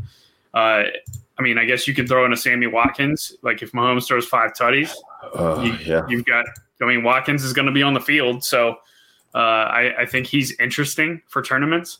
Uh, I don't really love him as much as I normally would on a Mahomes week because you know the outside corners are much right. better uh, for Miami uh, with Byron Jones and Xavier Howard uh, than the slots, and we know you know Tyreek uh, he runs in the slot, but they, they will mix Watkins in the slot uh, occasionally too. So um, I, I, think that that he's very interesting.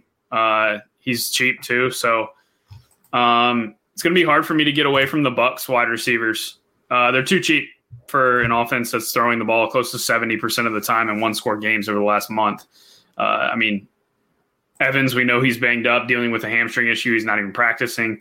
Uh, if he were to miss, obviously Godwin is becomes the alpha. Him and him and Antonio Brown. I mean, why is why is Antonio Brown fifty five hundred dollars? Like I know he hasn't I know he hasn't smashed yet, but this is like the, this is the same thing with Corey Davis. Like the metrics are there. He's getting the workload other than the last game that he just played in.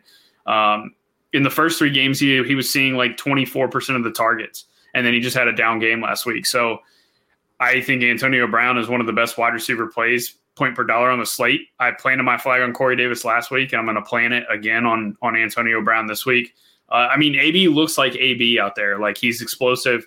It's just Tom Brady has not been hitting him um, with right. passes, you know, accurate passes. So we'd be having a different conversation if if two weeks ago, you know, that long pass to AB on prime time, which was like ended up like a foot foot past his outreached arms. You know, if he caught that and housed that for like a sixty yard tutty or whatever it was. So I like him a lot, and you know, I, every single week, man, I'm going to keep pounding the Corey Davis drum until I'm blue in the face. If you were to if you were to just compare, take away the names and compare AJ Brown to Corey Davis, they are literally the exact same player this year. Right. Brown has 72 targets, Davis has 70. Their air yard share, Brown has 34%, Davis has 34%. Target share as a whole, Brown has 24%, Davis has 23%. It's like these guys are an identical player, and you've got to pay 2K more for AJ Brown than you do Corey Davis. Like it, Right. and they're playing Jacksonville. Like their matchups keep getting easier. Last week was the Browns, and I was like, this one of the easier matchups they've got all year. And now they're playing Jacksonville. Like 5,700 is way too cheap. Uh, Corey Davis and, and Antonio Brown, I'm to live in that five to 6K range at wide receiver this week. Um, I don't think you really need to get cute, man. I, I think it's a week where there's going to be some nuclear games. Sammy Watkins 4,900 is, is probably among the cheapest that I'll go. Mike Williams at 4,700 against Atlanta. That's very interesting in a game stack there. Uh, I like that one a good amount just because Mike Williams, you know, any given week, he can go out and catch four passes for 110 yards and, and two touchdowns just because that's the nature of his game. So he's always got that high ceiling uh, and give me a high ceiling at low, low ownership and, and a low price. So I do like him. I think that's about it for me in terms of value. I know Gallup might get some steam this week, especially after his big game. Uh, which our boy Debro, I know he would have talked about Michael Gallup. He he sent me a, a laundry list of, of things that, Yeah. that he liked uh, with Gallup in, in, in my message with him earlier today.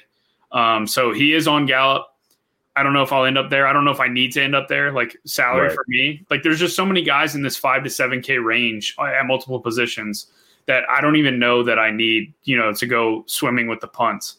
Yeah, man, and even even then, like as I as we alluded to at the top, I mean, on a 13 game slate, how many pla how many people are going to do that? Like we're talking about, many. I mean, I you know, I, I have to I have to uh, reel myself in because I come up with my you know I have my spreadsheet and I come up with my player pool and I, I feel like the guys that I build around and I have to go through and and kind of in my multi entering the 20 max teams, I go ahead and say, okay, like I really want Tannehill teams. I really want you know exposure to some Mahomes teams, some of these guys, and I put those together with the guys that I would stack them with, and I kind of leave slots open to kind of plug and play some of these other guys that are kind of in the pool that won't work out. So to kind of hinder myself from taking too many Michael Gallups or whatever, if I kind of get on Mhm. a guy like that, or too many of these other one-off guys that we kind of talk about and kind of just see where builds land me. But it, it really comes down to I think the the game scripts and the games that you are attacking this week. I mean, you really want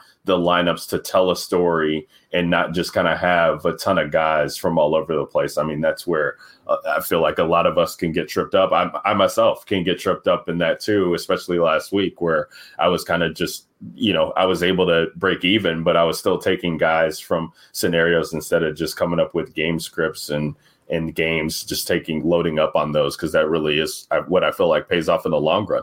Um, yeah, I mean, you know, so Maddie, some of these guys, like you know, uh, like Jer- Jerry Jeudy, as I talked about, like I wouldn't play him like outside of having a lock exposure team. I mean, Mhm. even Robbie Anderson, I'm not going to play him unless I can think talk to myself about the lineup and where you know Denver's forcing Carolina to have to put up points. Uh, you know, guys like outside of uh, Sammy Watkins, like if you want to play some McCall Hardman and and kind of want to bank on a touchdown going to one of these other guys for Kansas City, you know, you want to make sure that you kind of talk yourself into a scenario there. Um, I will, I do want to talk about Mike Evans here for Tampa Bay in that game against Minnesota. I mean, 6,600 for him. And I know he's having, having a rough year and him and Tom Brady haven't been on the same page, especially in that, in that KC game. It was just, you know, all over the place, but they've had some time kind of to recuperate and kind of get back into the fold here. And his, you know, 26% red zone target share that he's seeing. And I think he's third. It-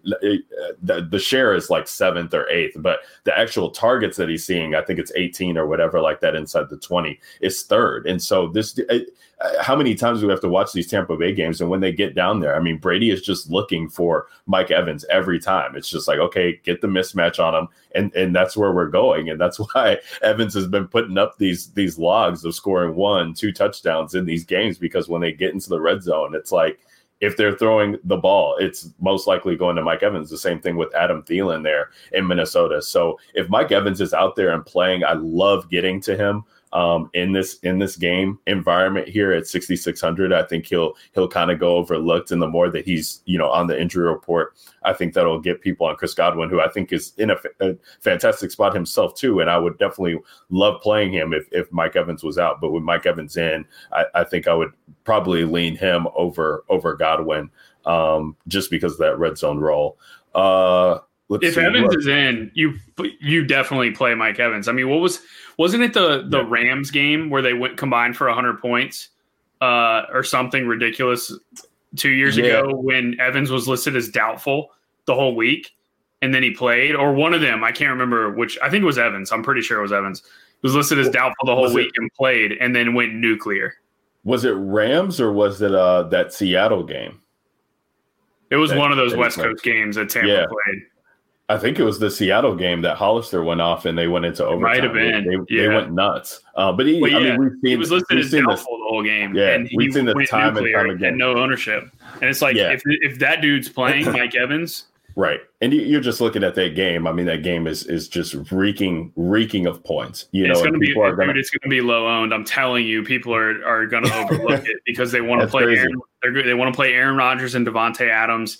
Uh, they want to stack LAC in Atlanta. That's going to be a popular one for good reason. Right. Right. Uh, they want to play Patrick Mahomes. They want to play Russell Wilson against the Jets. I, am telling you, man, Tom Brady. Tom Brady is going to win people a lot of money this week and, pe- and people are going to go want to go to the well because of the K- KC game. Yeah, I mean, even even even on the other side, I mean, I, I still think there's merit to taking a mini stack there, where you take you know one of those receivers in Jefferson or Thielen, take one of the receivers for, for sure. Tampa Bay. Maybe you take Gronk, as we'll get into tight ends here, um, as that position that's and just or yeah, or Irv, or, right, exactly, which and is a good kind of way. Yeah, kind of talk about a mini stack there. Yeah, I just wanted to make sure that I didn't know if we missed on anybody here that would be interesting. Oh, so this Colin Johnson kid, I did want to talk about him before we move on. He's 3,600, and I know we're, we were just talking about plays that kind of feel thin, and you know maybe they're not going to get you to that 20 point threshold that you kind of want to be taking on GPPs. Because let's be honest, Maddie, like a week like this week, I tournament winning teams would not shock me seeing 240, 250 mm-hmm. Um, you know, win, winning uh, first place in tournaments because there's just so many plays players in good spots and so many ways to build that I think they could definitely get there. But you're looking at these games here, and you know, six targets last week, eight targets last the week before that with uh with uh, Mike Glennon being there and double digit DK points in both of those games. I don't I don't know, man. I think it's it's kind of crazy. So I will say over the last four weeks, in one score games, Jacksonville has thrown the ball 60% of the time, uh, which ranks about, I am not going to count it all the way down the list, but it looks like it's like in the 12th ish range. God, you're going to make me play Colin Johnson this week, aren't you? What's I mean, let me pull up his uh, his target share of the last two weeks because it looks like that's when he's really taken on a on a bigger role. Who hasn't somebody been hurt though for them? Well, Conley's so been out. Con- Conley's been out, but Chark's been back.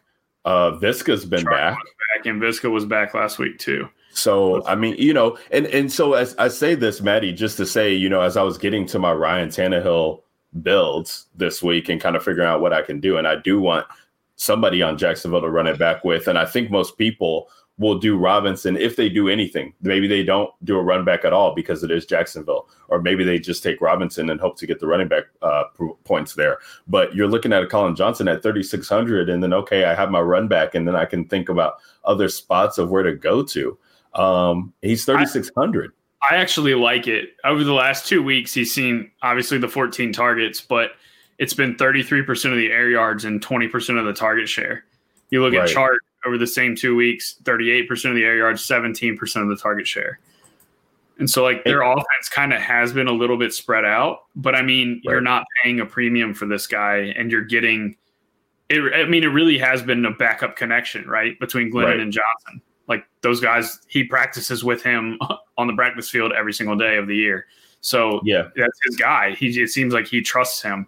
Um, Yeah, and I, I couldn't do it outside of the Tennessee stacks there um, at all. But I, you know, I just think it's just Yeah. such an easy way because people will. uh, We were talking about this with Derek and Chad, and uh, you know, he alluded to Chark, and I was kind of building around with Chark too, and I was just like, damn, you know, I don't really want to spend the fifty three hundred on Chark here just to make it a run back. Who else is here? And I'm looking at, you know, I started looking at Keelan Cole as we we talked about that boy so many times, and he's paid off dividends. But I'm looking at Colin Johnson. And then I'm just like, wow, you know, 3600, it really allows for me to kind of do a lot else on these builds that I'm creating. So uh, I, I just wanted to Yeah. t- touch base on him because I thought that was interesting. Uh, yeah, Uh, no, you. I mean, he's definitely interesting, and I ha- honestly hadn't even really looked at him just because I'm like Colin Johnson. I'm not playing him, right? But I mean, right, right. the underlying numbers. I mean, it makes sense. Uh, from it seems like more of a high floor play uh, in the matchup. I just don't know. I mean, I guess he has kind of flashed 90, 90 something yard upside, but that was the game Chark missed, I think. Um, Okay. so yeah, I don't know what his I don't know what his ceiling is with with all their receivers back healthy, but I think I agree. If you're going to stack that game up on the Tennessee side, Johnson would be my run back. Yeah. Uh, Yeah, like, and it, it, it it's it's thin, and it might not even get there. But uh, you know, twenty max. If I build multiple Tannehill teams, I'll definitely be sure that one of them has a Colin Johnson uh, play on there, just in case it hits. Uh, let's let's talk about tight end as as we get here, and you know, again, uh, just tight end has been ugly all year long, and I mean, even even more so. You talk about last week when uh, people wanted to go cheap, and I, I came around to the Anthony Firkser thing just on builds and the way that was coming off, and it looked ugly there for a minute. He was able to get to t- ten uh. DK points, so you know you play him at twenty five hundred, and he got there. Even if you didn't have Waller, um, if you built around some of these other guys, if you had Corey Davis, um, you were still doing all right in, in some things. So actually, you had Corey Davis and Firkser in cash, and so that was that was pretty nice there um, to to have that hit. But uh, you know, we got Kelce at the top. I mean, Kelce in play every every time that this dude's on the field. Even even more so, I feel like Maddie, as you're talking about the outside corners from what Miami's been limiting production to. Okay, so then let's just plug in Kelce here, who is 7,400. And, you know, I think I'm, I'm not sure how this goes, Maddie, because people who didn't pay up for tight end last week and Waller ended up being the play who goes for 40, are people going to look at it now and just say, you know what, I have to find a way to get Kelce in because if he goes for 40 and I don't have him, I'm going to be disappointed. And so that kind of that makes me upset that Waller hit because on a week like that like this, I would normally have a ton of Kelce in that regard. But if he's gonna, you know, catch ownership and be popular as a one-off, that could be down. But 12 targets, eight targets, 10 targets, uh, 12 targets. I mean, the the share has been absolutely incredible. What he's been doing at the position. I mean, leaps and bounds to tight end one um, on the season. It's just been awesome. Derek Darren Waller will, will you know garner some ownership. I feel like for people that missed out at 6,800, but it's the, one of the roughest much, matchups, uh, you know, that he could have going against Indy. I mean, the one thing where we've talked about Indy being frauds here, but the one thing they've been damn near sure to do is to limit tight end production. Mhm. And so it's going to be tough for Darren Waller this week. We got Hockenson at 5K against Green Bay, Gronk at 48. Gesicki 45, uh, Henry here, Ingram, Tonyan, Fant, and Goedert are your 4K and above tight ends. I see chat kind of talking about Jonnu Smith there as we're talking about the KC or KC as we're talking about the Tennessee Jacksonville game. He's back now. He's 3,900. What's his ownership going to be? Is he going to go under the radar? He could definitely be interesting as we saw him have a pretty, you know, decent role before he was getting, before he got hurt there against Baltimore and Indy. Two tough matchups, but still 12 and 9 DK points. And we know what his upside is. That game against Buffalo, uh, the same game against Jacksonville in week two, he went for four and 84 and, and two touchdowns. So uh, he definitely will have a role. That's a nice little stack pairing uh, there with him. Um, I'm not sure, uh, you know, how you guys are feeling about the cheap guys, but I, I do like Jordan Akins at 2,900 against Chicago. I, I just think that this matchup is is just jumping off the page of what they've been allowing production to tight ends, and especially with Will Fuller not being out there, tough matchup for Brandin Cooks. Um, I could definitely see Jordan Akins getting run here in this game, and then uh, another guy I think that will kind of go under the radar too is is Logan Thomas, and Logan Thomas, you know, has really. Uh, he had that big game last week, just missed the 100 yard bonus against Pittsburgh, but Pittsburgh, you know, pretty stout. And now he's going against San Fran. And if Alex Smith, you know, I think it really comes down to how how limited is Terry McLaurin going to be because Pittsburgh pretty much erased Terry McLaurin. And then, you know, that left Logan Thomas just wide open and, and Alex was able to find him. So if San Francisco tries to do the same thing and bracket, uh, bracket McLaurin and kind of uh, uh, hold on to him, then I could see Logan Thomas getting there. And he's definitely had some, you know, high target share games um, of late. 3,300 there. It seems nice so. Yeah, I mean, it's really you know pay up. Uh, if I pay up, I'm going to go kelce and then I, will probably talk myself into some Henry on on Herbert's next that I get to, um, and pretty much I'll be looking at Jonnu and Akins at cheap uh, to play for me at tight end. Uh, Kev, I see I see you're back here with us. I didn't know if you wanted to pick up for tight ends or uh, if you had any thoughts on where the tight end slate was kind of taking you this week. I mean, I think there's a couple. Like I already talked about Cole Kmet. Oh, that's right. Yeah, I, I like him quite a bit. He, like I said, he is out targeted, out snapped. Jimmy Graham over the last few weeks. And I think if you're running Trubisky or you're looking to pay down at the position, I think that uh, is a place you could definitely go to as, as a cheap uh, tight end. I don't know why Logan Thomas is so cheap at 3,300. If you look just even over the last four weeks, he is number one on this slate in routes run. Um, I, I, don't really understand it. I know he's coming off a big game, but uh, 3,300. Uh, that just seems a little cheap, and I really don't like it just threw me off when I saw Dan Arnold at 3,600. I know he had the big game last week, which is sad that we weren't on Dan Arnold breakout. But past that, you know, I think the other guys, Hunter Henry, I think makes a hell of a lot of sense at 4,400 to go there. He is somebody else that has, if you look at him over the last four weeks, he is uh, third in routes run.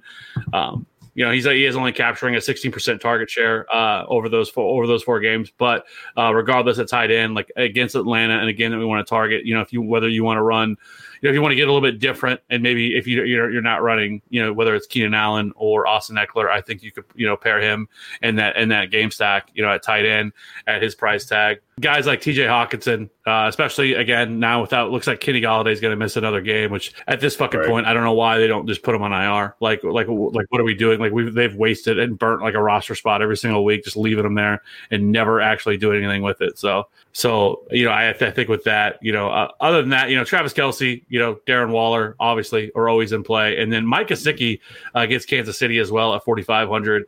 Um, he's becoming more involved in this offense uh, as of late as well.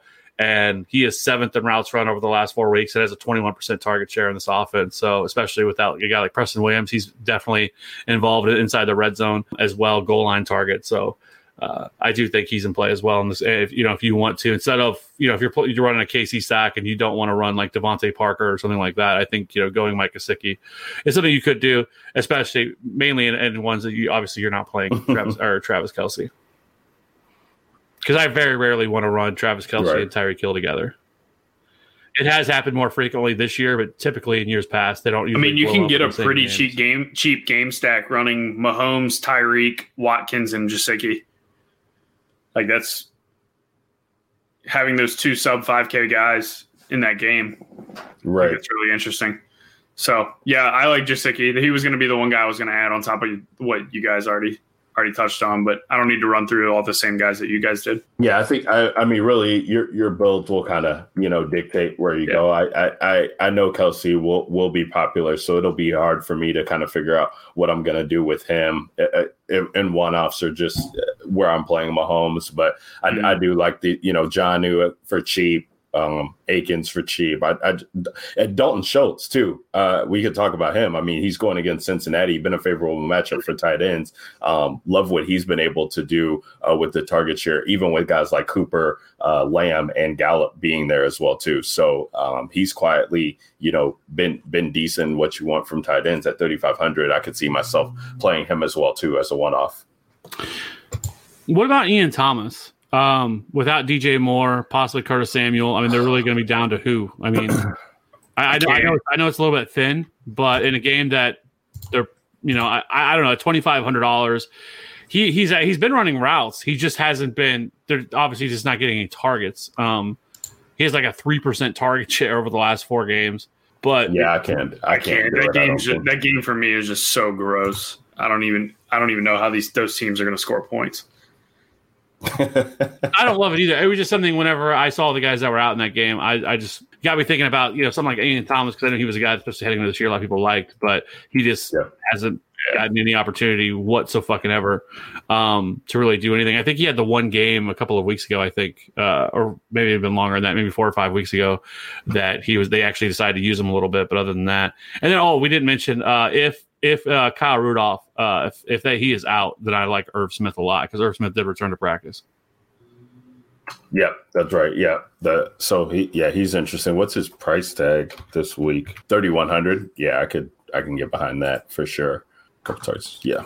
Irv Smith definitely something to monitor there. Um, all right, guys, let's move on to defense as we get ready to wrap this pod up. Thanks for everybody in the DJ Nation fam rocking with us along here as we get ready to uh, get in the defense, build our team, close this out. So defense here, we we don't have a 4K defense this week, so uh, 3K and, and below is kind of what we're looking at. I really haven't done that much diving into defense, so I'm actually going to start at the bottom here, just kind of see what we're dealing with here. 2K Lions, 2100 Jets after they fired uh, Gregg Williams there. Um, Cincinnati 2300. It's been hard to kind of trust them. They haven't really been getting pressure, but they're going against Dallas. They're at home at 2300. Uh, Dallas again on that same other game. They're 2400. Uh, so those are going to be interesting, interesting ways to go. As we get up here, I mean, I, I'm looking at teams like uh, Carolina against Denver at 2,900. I saw them kind of catching some steam with some people. I mean, Seattle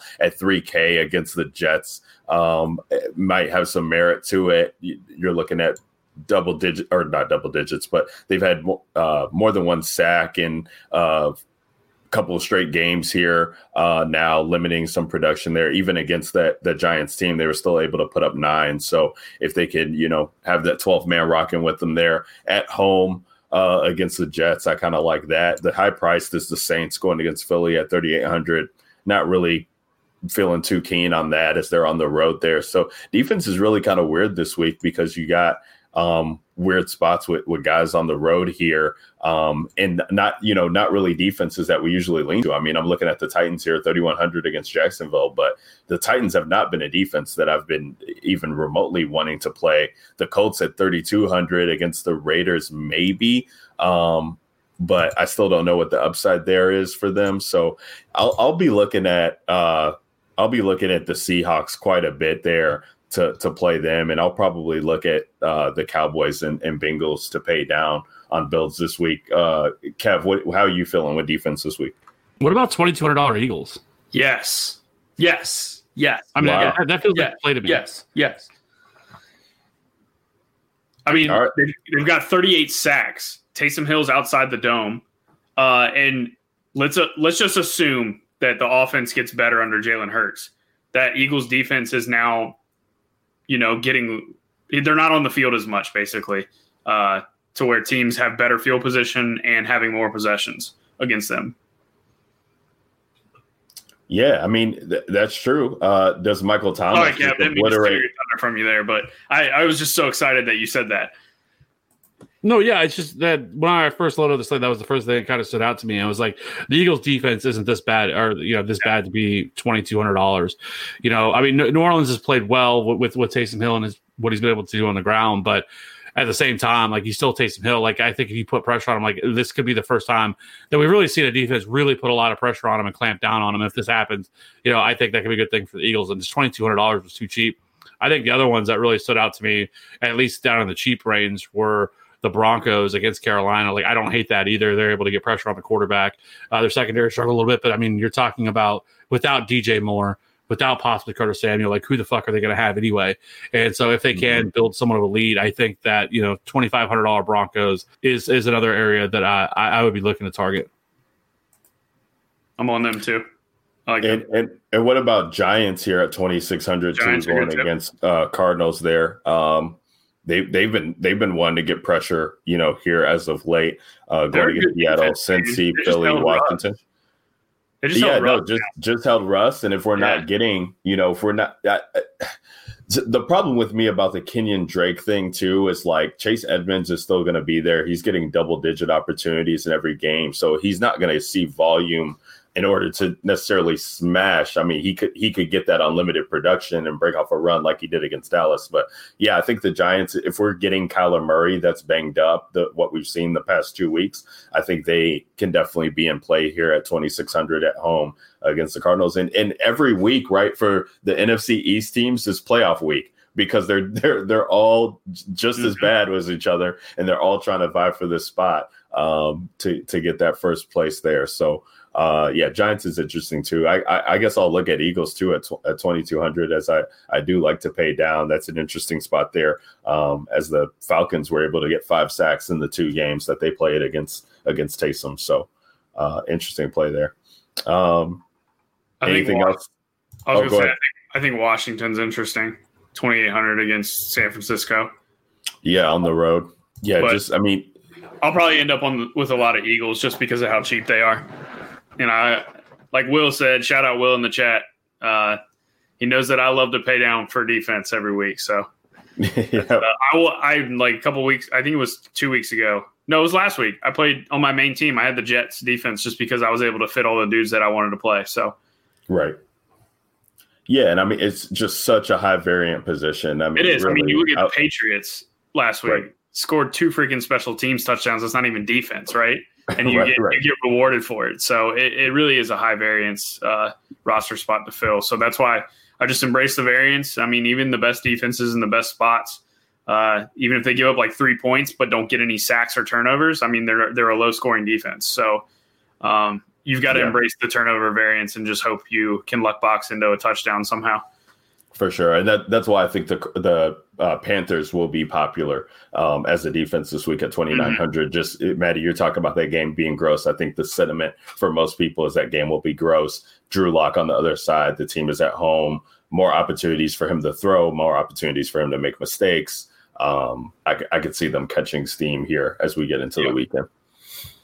Um, all right, guys. So that that is the Week 14 main slate breakdown. There, as we get in, um, let me pull up the uh, the huddle for us here, the five dollar single entry, as we get ready to build this team uh, that we are doing. Shout out to everybody who's been rocking along with us in the chat, listening to us on the podcast streams, guys. If you're listening uh, on your podcast software, there, make sure you're subscribed to, to the channel there, whether that be on Apple Podcasts or Stitcher or wh- what, whatever you guys have that you're listening to the pod. We appreciate it. Just subscribe to the channel. We we appreciate that, and make sure you subscribe to the YouTube channel, the Allen Robinson signed jersey giveaway happening on December 27th. To anybody is eligible who subscribes to the channel that will be uh, how you're how you're eligible to win, and also you're getting the content too that that we're putting out there. The Fantasy Authority uh, TFA Game Day show that we have on Sundays, 10 o'clock Central Time. You can get that, get your DFS content uh, videos that are coming out as well as redraft and dynasty content as we get here into first week of the fantasy playoffs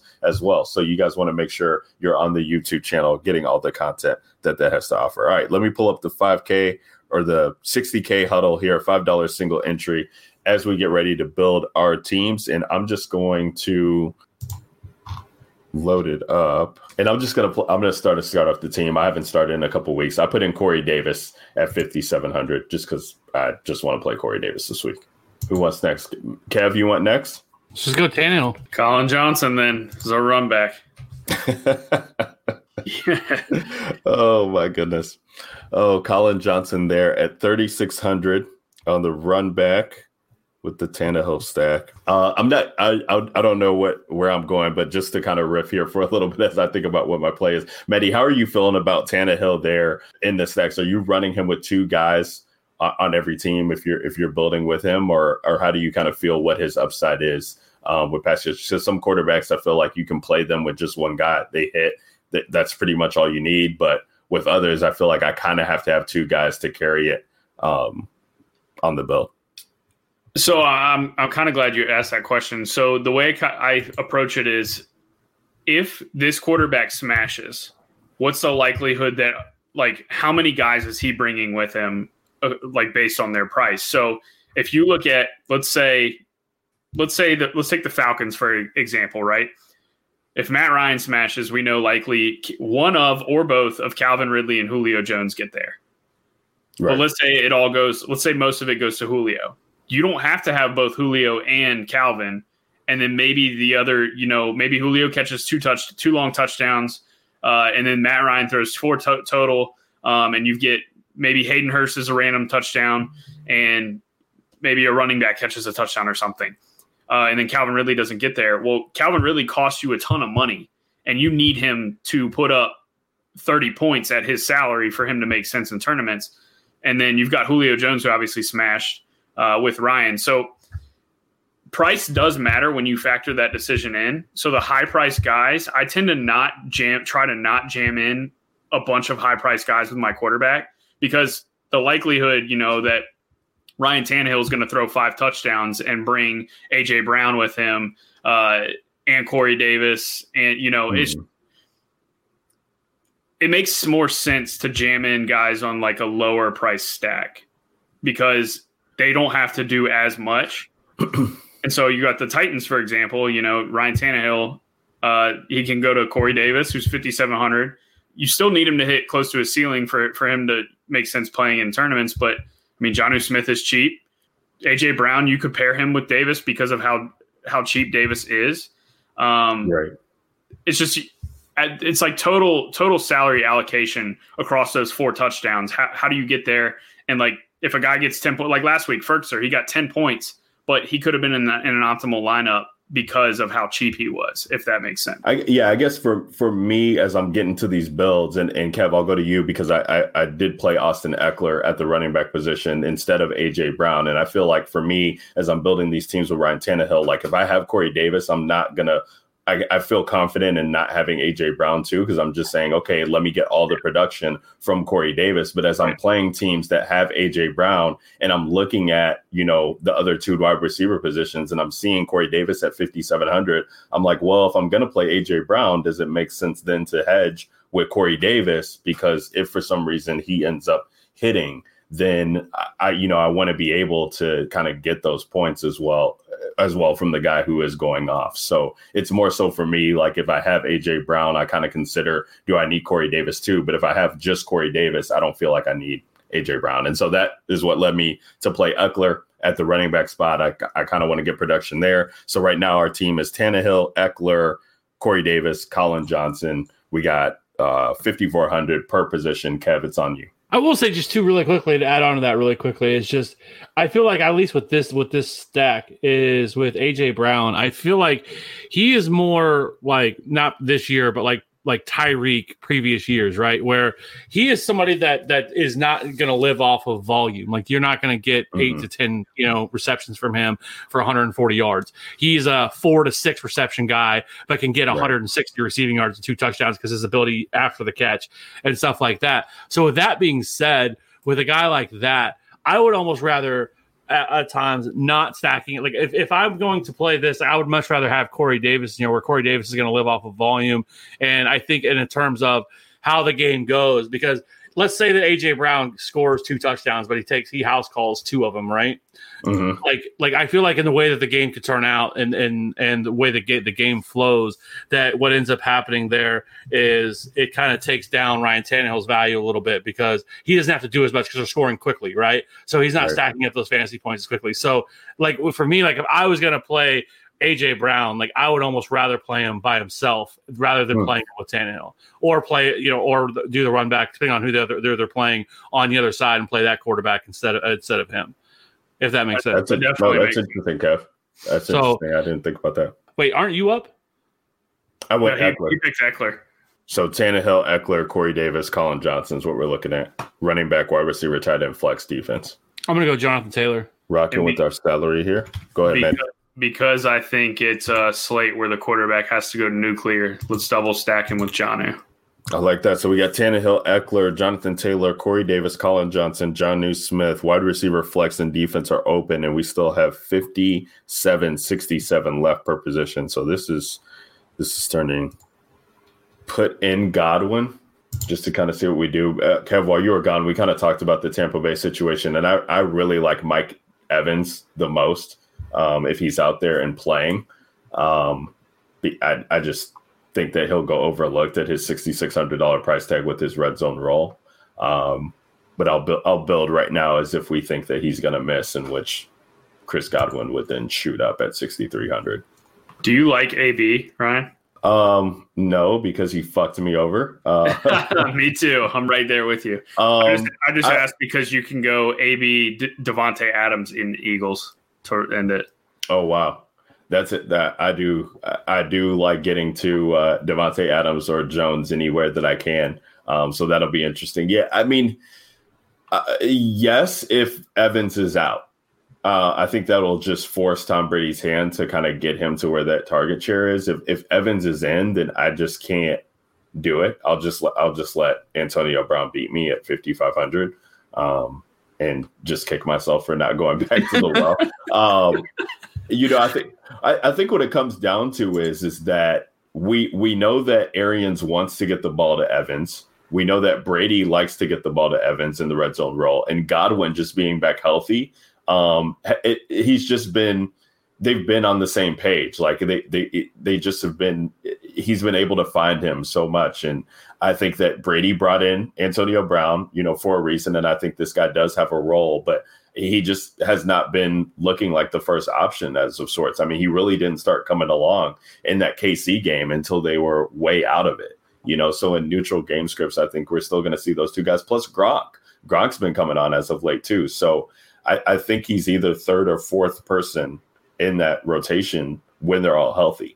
Now Evans being out totally flips everything around, and so I'll definitely have to consider him if that's the case. But if it's Evans and Godwin, I like God, I like those two first. We also didn't talk about Aiyuk at all.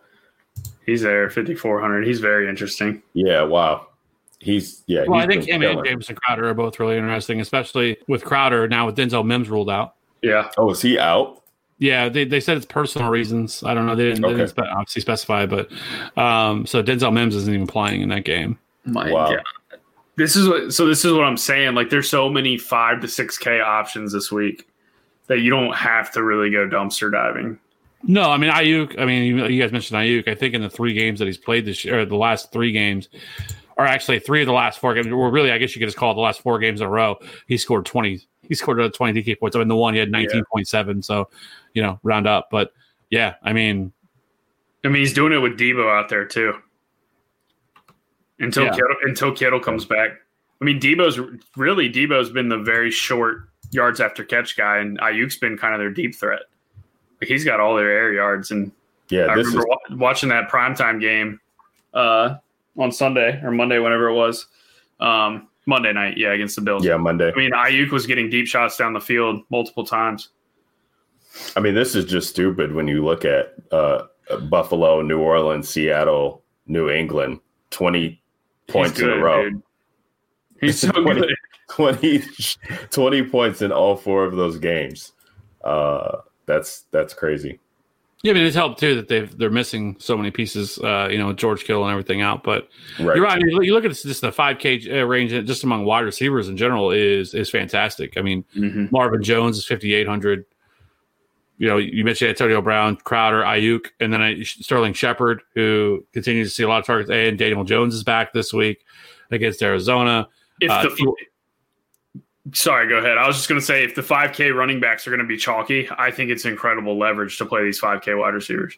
Yeah. Yeah, I mean T.Y. Hilton, 5,100 against the Raiders. I mean, there's just so many different options. Kiki, which, you know, I know last week you, you hated him. and You did okay. But, but, uh, Did okay. at 3500 but you know even like even tyler boyd at 4900 like i, I played Yeah. tyler boyd last week and I, I know it's not you know a sexy play or anything like that but there's just so many good options this week because i just think there's so many good matchups and Yeah. If if Tee Higgins is out though, Kev, he would be he would be an awesome play. yeah Tyler 4900 i mean yeah. he's he's typically a 65 you know Dallas. 30K range you know wide receiver and i get it it's not joe burrow but we, oh, we saw him produce last year with shitty quarterbacks as well So you guys see what I mean? This slate is wild. Right. No, but but Maddie, that's Oh, what I was saying. Will like- taking victory laps in chat. 100 percent Ty. Uh, Dude, and what's crazy is the numbers against Ty against Houston. I had to go back and look because I was like, "What did I miss here?" And his numbers against Houston have been absolutely it's uh, absurd. Um, but no, as, as we get back into the build, because I, do want to get back to that as we're building around. But uh, I, I just think that's why it. I'm looking at the seven K range of running back, and I'm like, how can I get two of these guys on my teams? Because Mhm. you're looking at the high price guys, uh, Maddie, and we kind of talked about that. Whatever week that was when Keenan was 8K and Metcalf was up there, and it was kind of just like if you just take a stand on not having some of these high priced receivers and just say, you know, who let me get the guaranteed production at running back that we think of and, you know, take a shot on some of these mid tier wide receivers, then you could put yourself in a good position in tournaments. And that's kind of how I feel like. I mean, in the 6K, low 6K range and the 5K range, like these guys can go for 25. Like it's it's not going to be out of the realm of possibility. And if they go for 30, like I mean, you're you're going to be sitting pretty if you have like Jones who gets 30, Ekeler who gets close to 30, and you know Montgomery goes out there and he gets 15, or Gaskin goes out there and gets 16.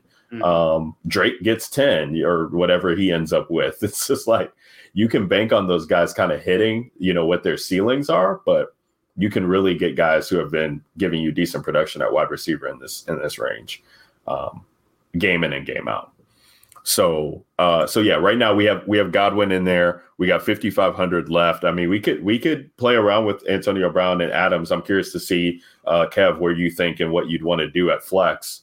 Um, Aaron as we Jones. better. Gonna have a million dollars left over. so right now, yeah, we got 3400 for defense. All right, well then hang on. We might make a swap elsewhere. I'm not leaving. I'm not. if we go if Evans ends up playing, that would still be 31. We could play around with some of these other guys. I mean, we could play around with I was gonna say Jonnu, but that only gets us to 5100, and I'm not. Uh, I'd rather just play Jonnu and a Tannehill stack. What if we? I don't know if there's something there you'd like, but what if we swapped out Taylor for Aaron Jones and then played Eagles D, and I would still leave seven K left? Is there something there that you would like for that? Uh, let's see. That's a good question. John. I gotta get back to John here. Eagles D. Leaves a 7K. Thielen against Tampa. I don't mind it at all. Absolutely. Heck yeah, I'm in with that. Uh, A Minnesota a Minnesota player has been and you know has smashed whether it's been Jefferson have Cook, or too, Thielen. right? Yeah, this is this is a this is kind of a crazy build too because we can't really. There's no uh, pivot that you could make in the flex because both of our running backs that are in the running back position play in the uh, late games, and then everybody else plays in the um, early, except for the Eagles defense also plays in the three o'clock. I do like the uh I like the Thielen Godwin mini stack. just hope that the points just go to those guys. That's Yeah. bananas. So the team, the team that we have right now, if you're following along with us and uses up all the salary, which is not something that we usually do either. Uh, Ryan Tannehill, Austin Ekeler, Aaron Jones, Corey Davis, Chris Godwin, uh, Collin Johnson, Jonnu Smith, Adam Thielen, and Eagles D. Submit that into the five dollar single entry there, the the 60k huddle. If you guys want to play along with us on DraftKings and that's going to be it for the week 14 main slate breakdown. Man, it's crazy flying by here. We're episode 93 uh, for the DJ Nation pod. To hit 100 as we get into the playoff shows. So we really appreciate everybody who's been rocking along with us um, since since the inauguration pod. Since we, you know, have Maddie coming on for the full year. I don't think we've really even touched on um, you know, what that's meant for the three amigos here as we've had Mr. Maddie DFS rock with us all season long. Uh, definitely been a pleasure uh, to to have him with us. Been a pleasure to have all you guys coming in and subscribing. We love we love seeing the numbers. We love seeing guys who are winning uh, off of the plays. And shout out to everybody who's been hitting us up on Twitter or hitting us up in the Slack chat. Uh, that we have as well. If you want details on that, hit up Kev at Fantasy Ref 13 on Twitter or hit up uh, the Fantasy Authority at FF underscore authority and we can get you guys in there. You guys got any final words for the people as we get ready to sign off here? No, just embrace the chaos this week. It's going to be wild, but it, it's going to be a fun slate. I think if you have NFL Red Zone, this is the week to have it. Oh yeah, yeah, yeah, yeah. Six, I think six games on the afternoon slate too. Oh Love man, is it? that. I love that. Yeah, I think that's what I day, counted. red zone Sweat. I just sit in my same sweaty sweatpants all day long, just sweating out my teams. Yeah, six six games on the afternoon, seven games on the early. Oh early. yeah, Love sign that. me split. up. Sign me up for that. And then you know, if you're drawing dead after the 1 p.m. games, you just fire up the afternoon slate, right? Right, exactly. And we're still getting. Uh, I mean, you still got Seattle uh, Jets. You got Green Bay, Detroit, uh, Philly, New Orleans, Oh, yeah. Atlanta, uh, LAC on that. I'll be, so I'll be still a playing the afternoon slate for sure. Kev, any final words to the people there, Mister Godfather? Nope, just uh, you know, appreciate everybody rocking with us, and uh, just just wait till next week. I mean, have you seen next week's slate? Oh my goodness, that is looking amazing. look, looking forward to Week 15. We ain't even. I mean, next week you got next week we, we get a fun two game slate on Saturday. You know, excited about Ooh, I that. Right. the Saturday slates. And then we also on Sunday we get Chiefs Saints at three o'clock. We get Bucks. We get Bucks Falcons, Lions Titans, Texans Colts rematch. I mean, there's all kinds of good weeks. You know, so but be sure to join us next week because next week we just I, lo- I love it. I love it, Kev. Always looking ahead uh, to to the next week. Always looking to get that money any way that he can. So shout out to the Godfather there at Fantasy Rap 13. Maddie Buckets at Maddie DFS. Uh, Will in the chat talking about he's going to win the Milly this week. Let's get it. So Will, more power to you, man. I, send us the build. I want to see. I want to see what the winning Milly lineup is going to be. Uh, signing off for myself at Ryan Alexander underscore W. It's the DGen Nation Pod at DGen Nation Pod on Twitter. Don't forget to sign up or subscribe to the YouTube channel so that you guys are in the running there. Allen Robinson signed jersey giveaway on December 27th. That's two weeks from now coming up here. But until then, DJ Nation, get that money, and we'll see you next week for the Week 15 breakdown. Till then, peace. You Think you can tell me what to do? Know who you're talking to? Well, you better get used to the way the war back. I see what you got, it measures in ounces. But that's a brace, boy. Yeah, that's a brace, little man.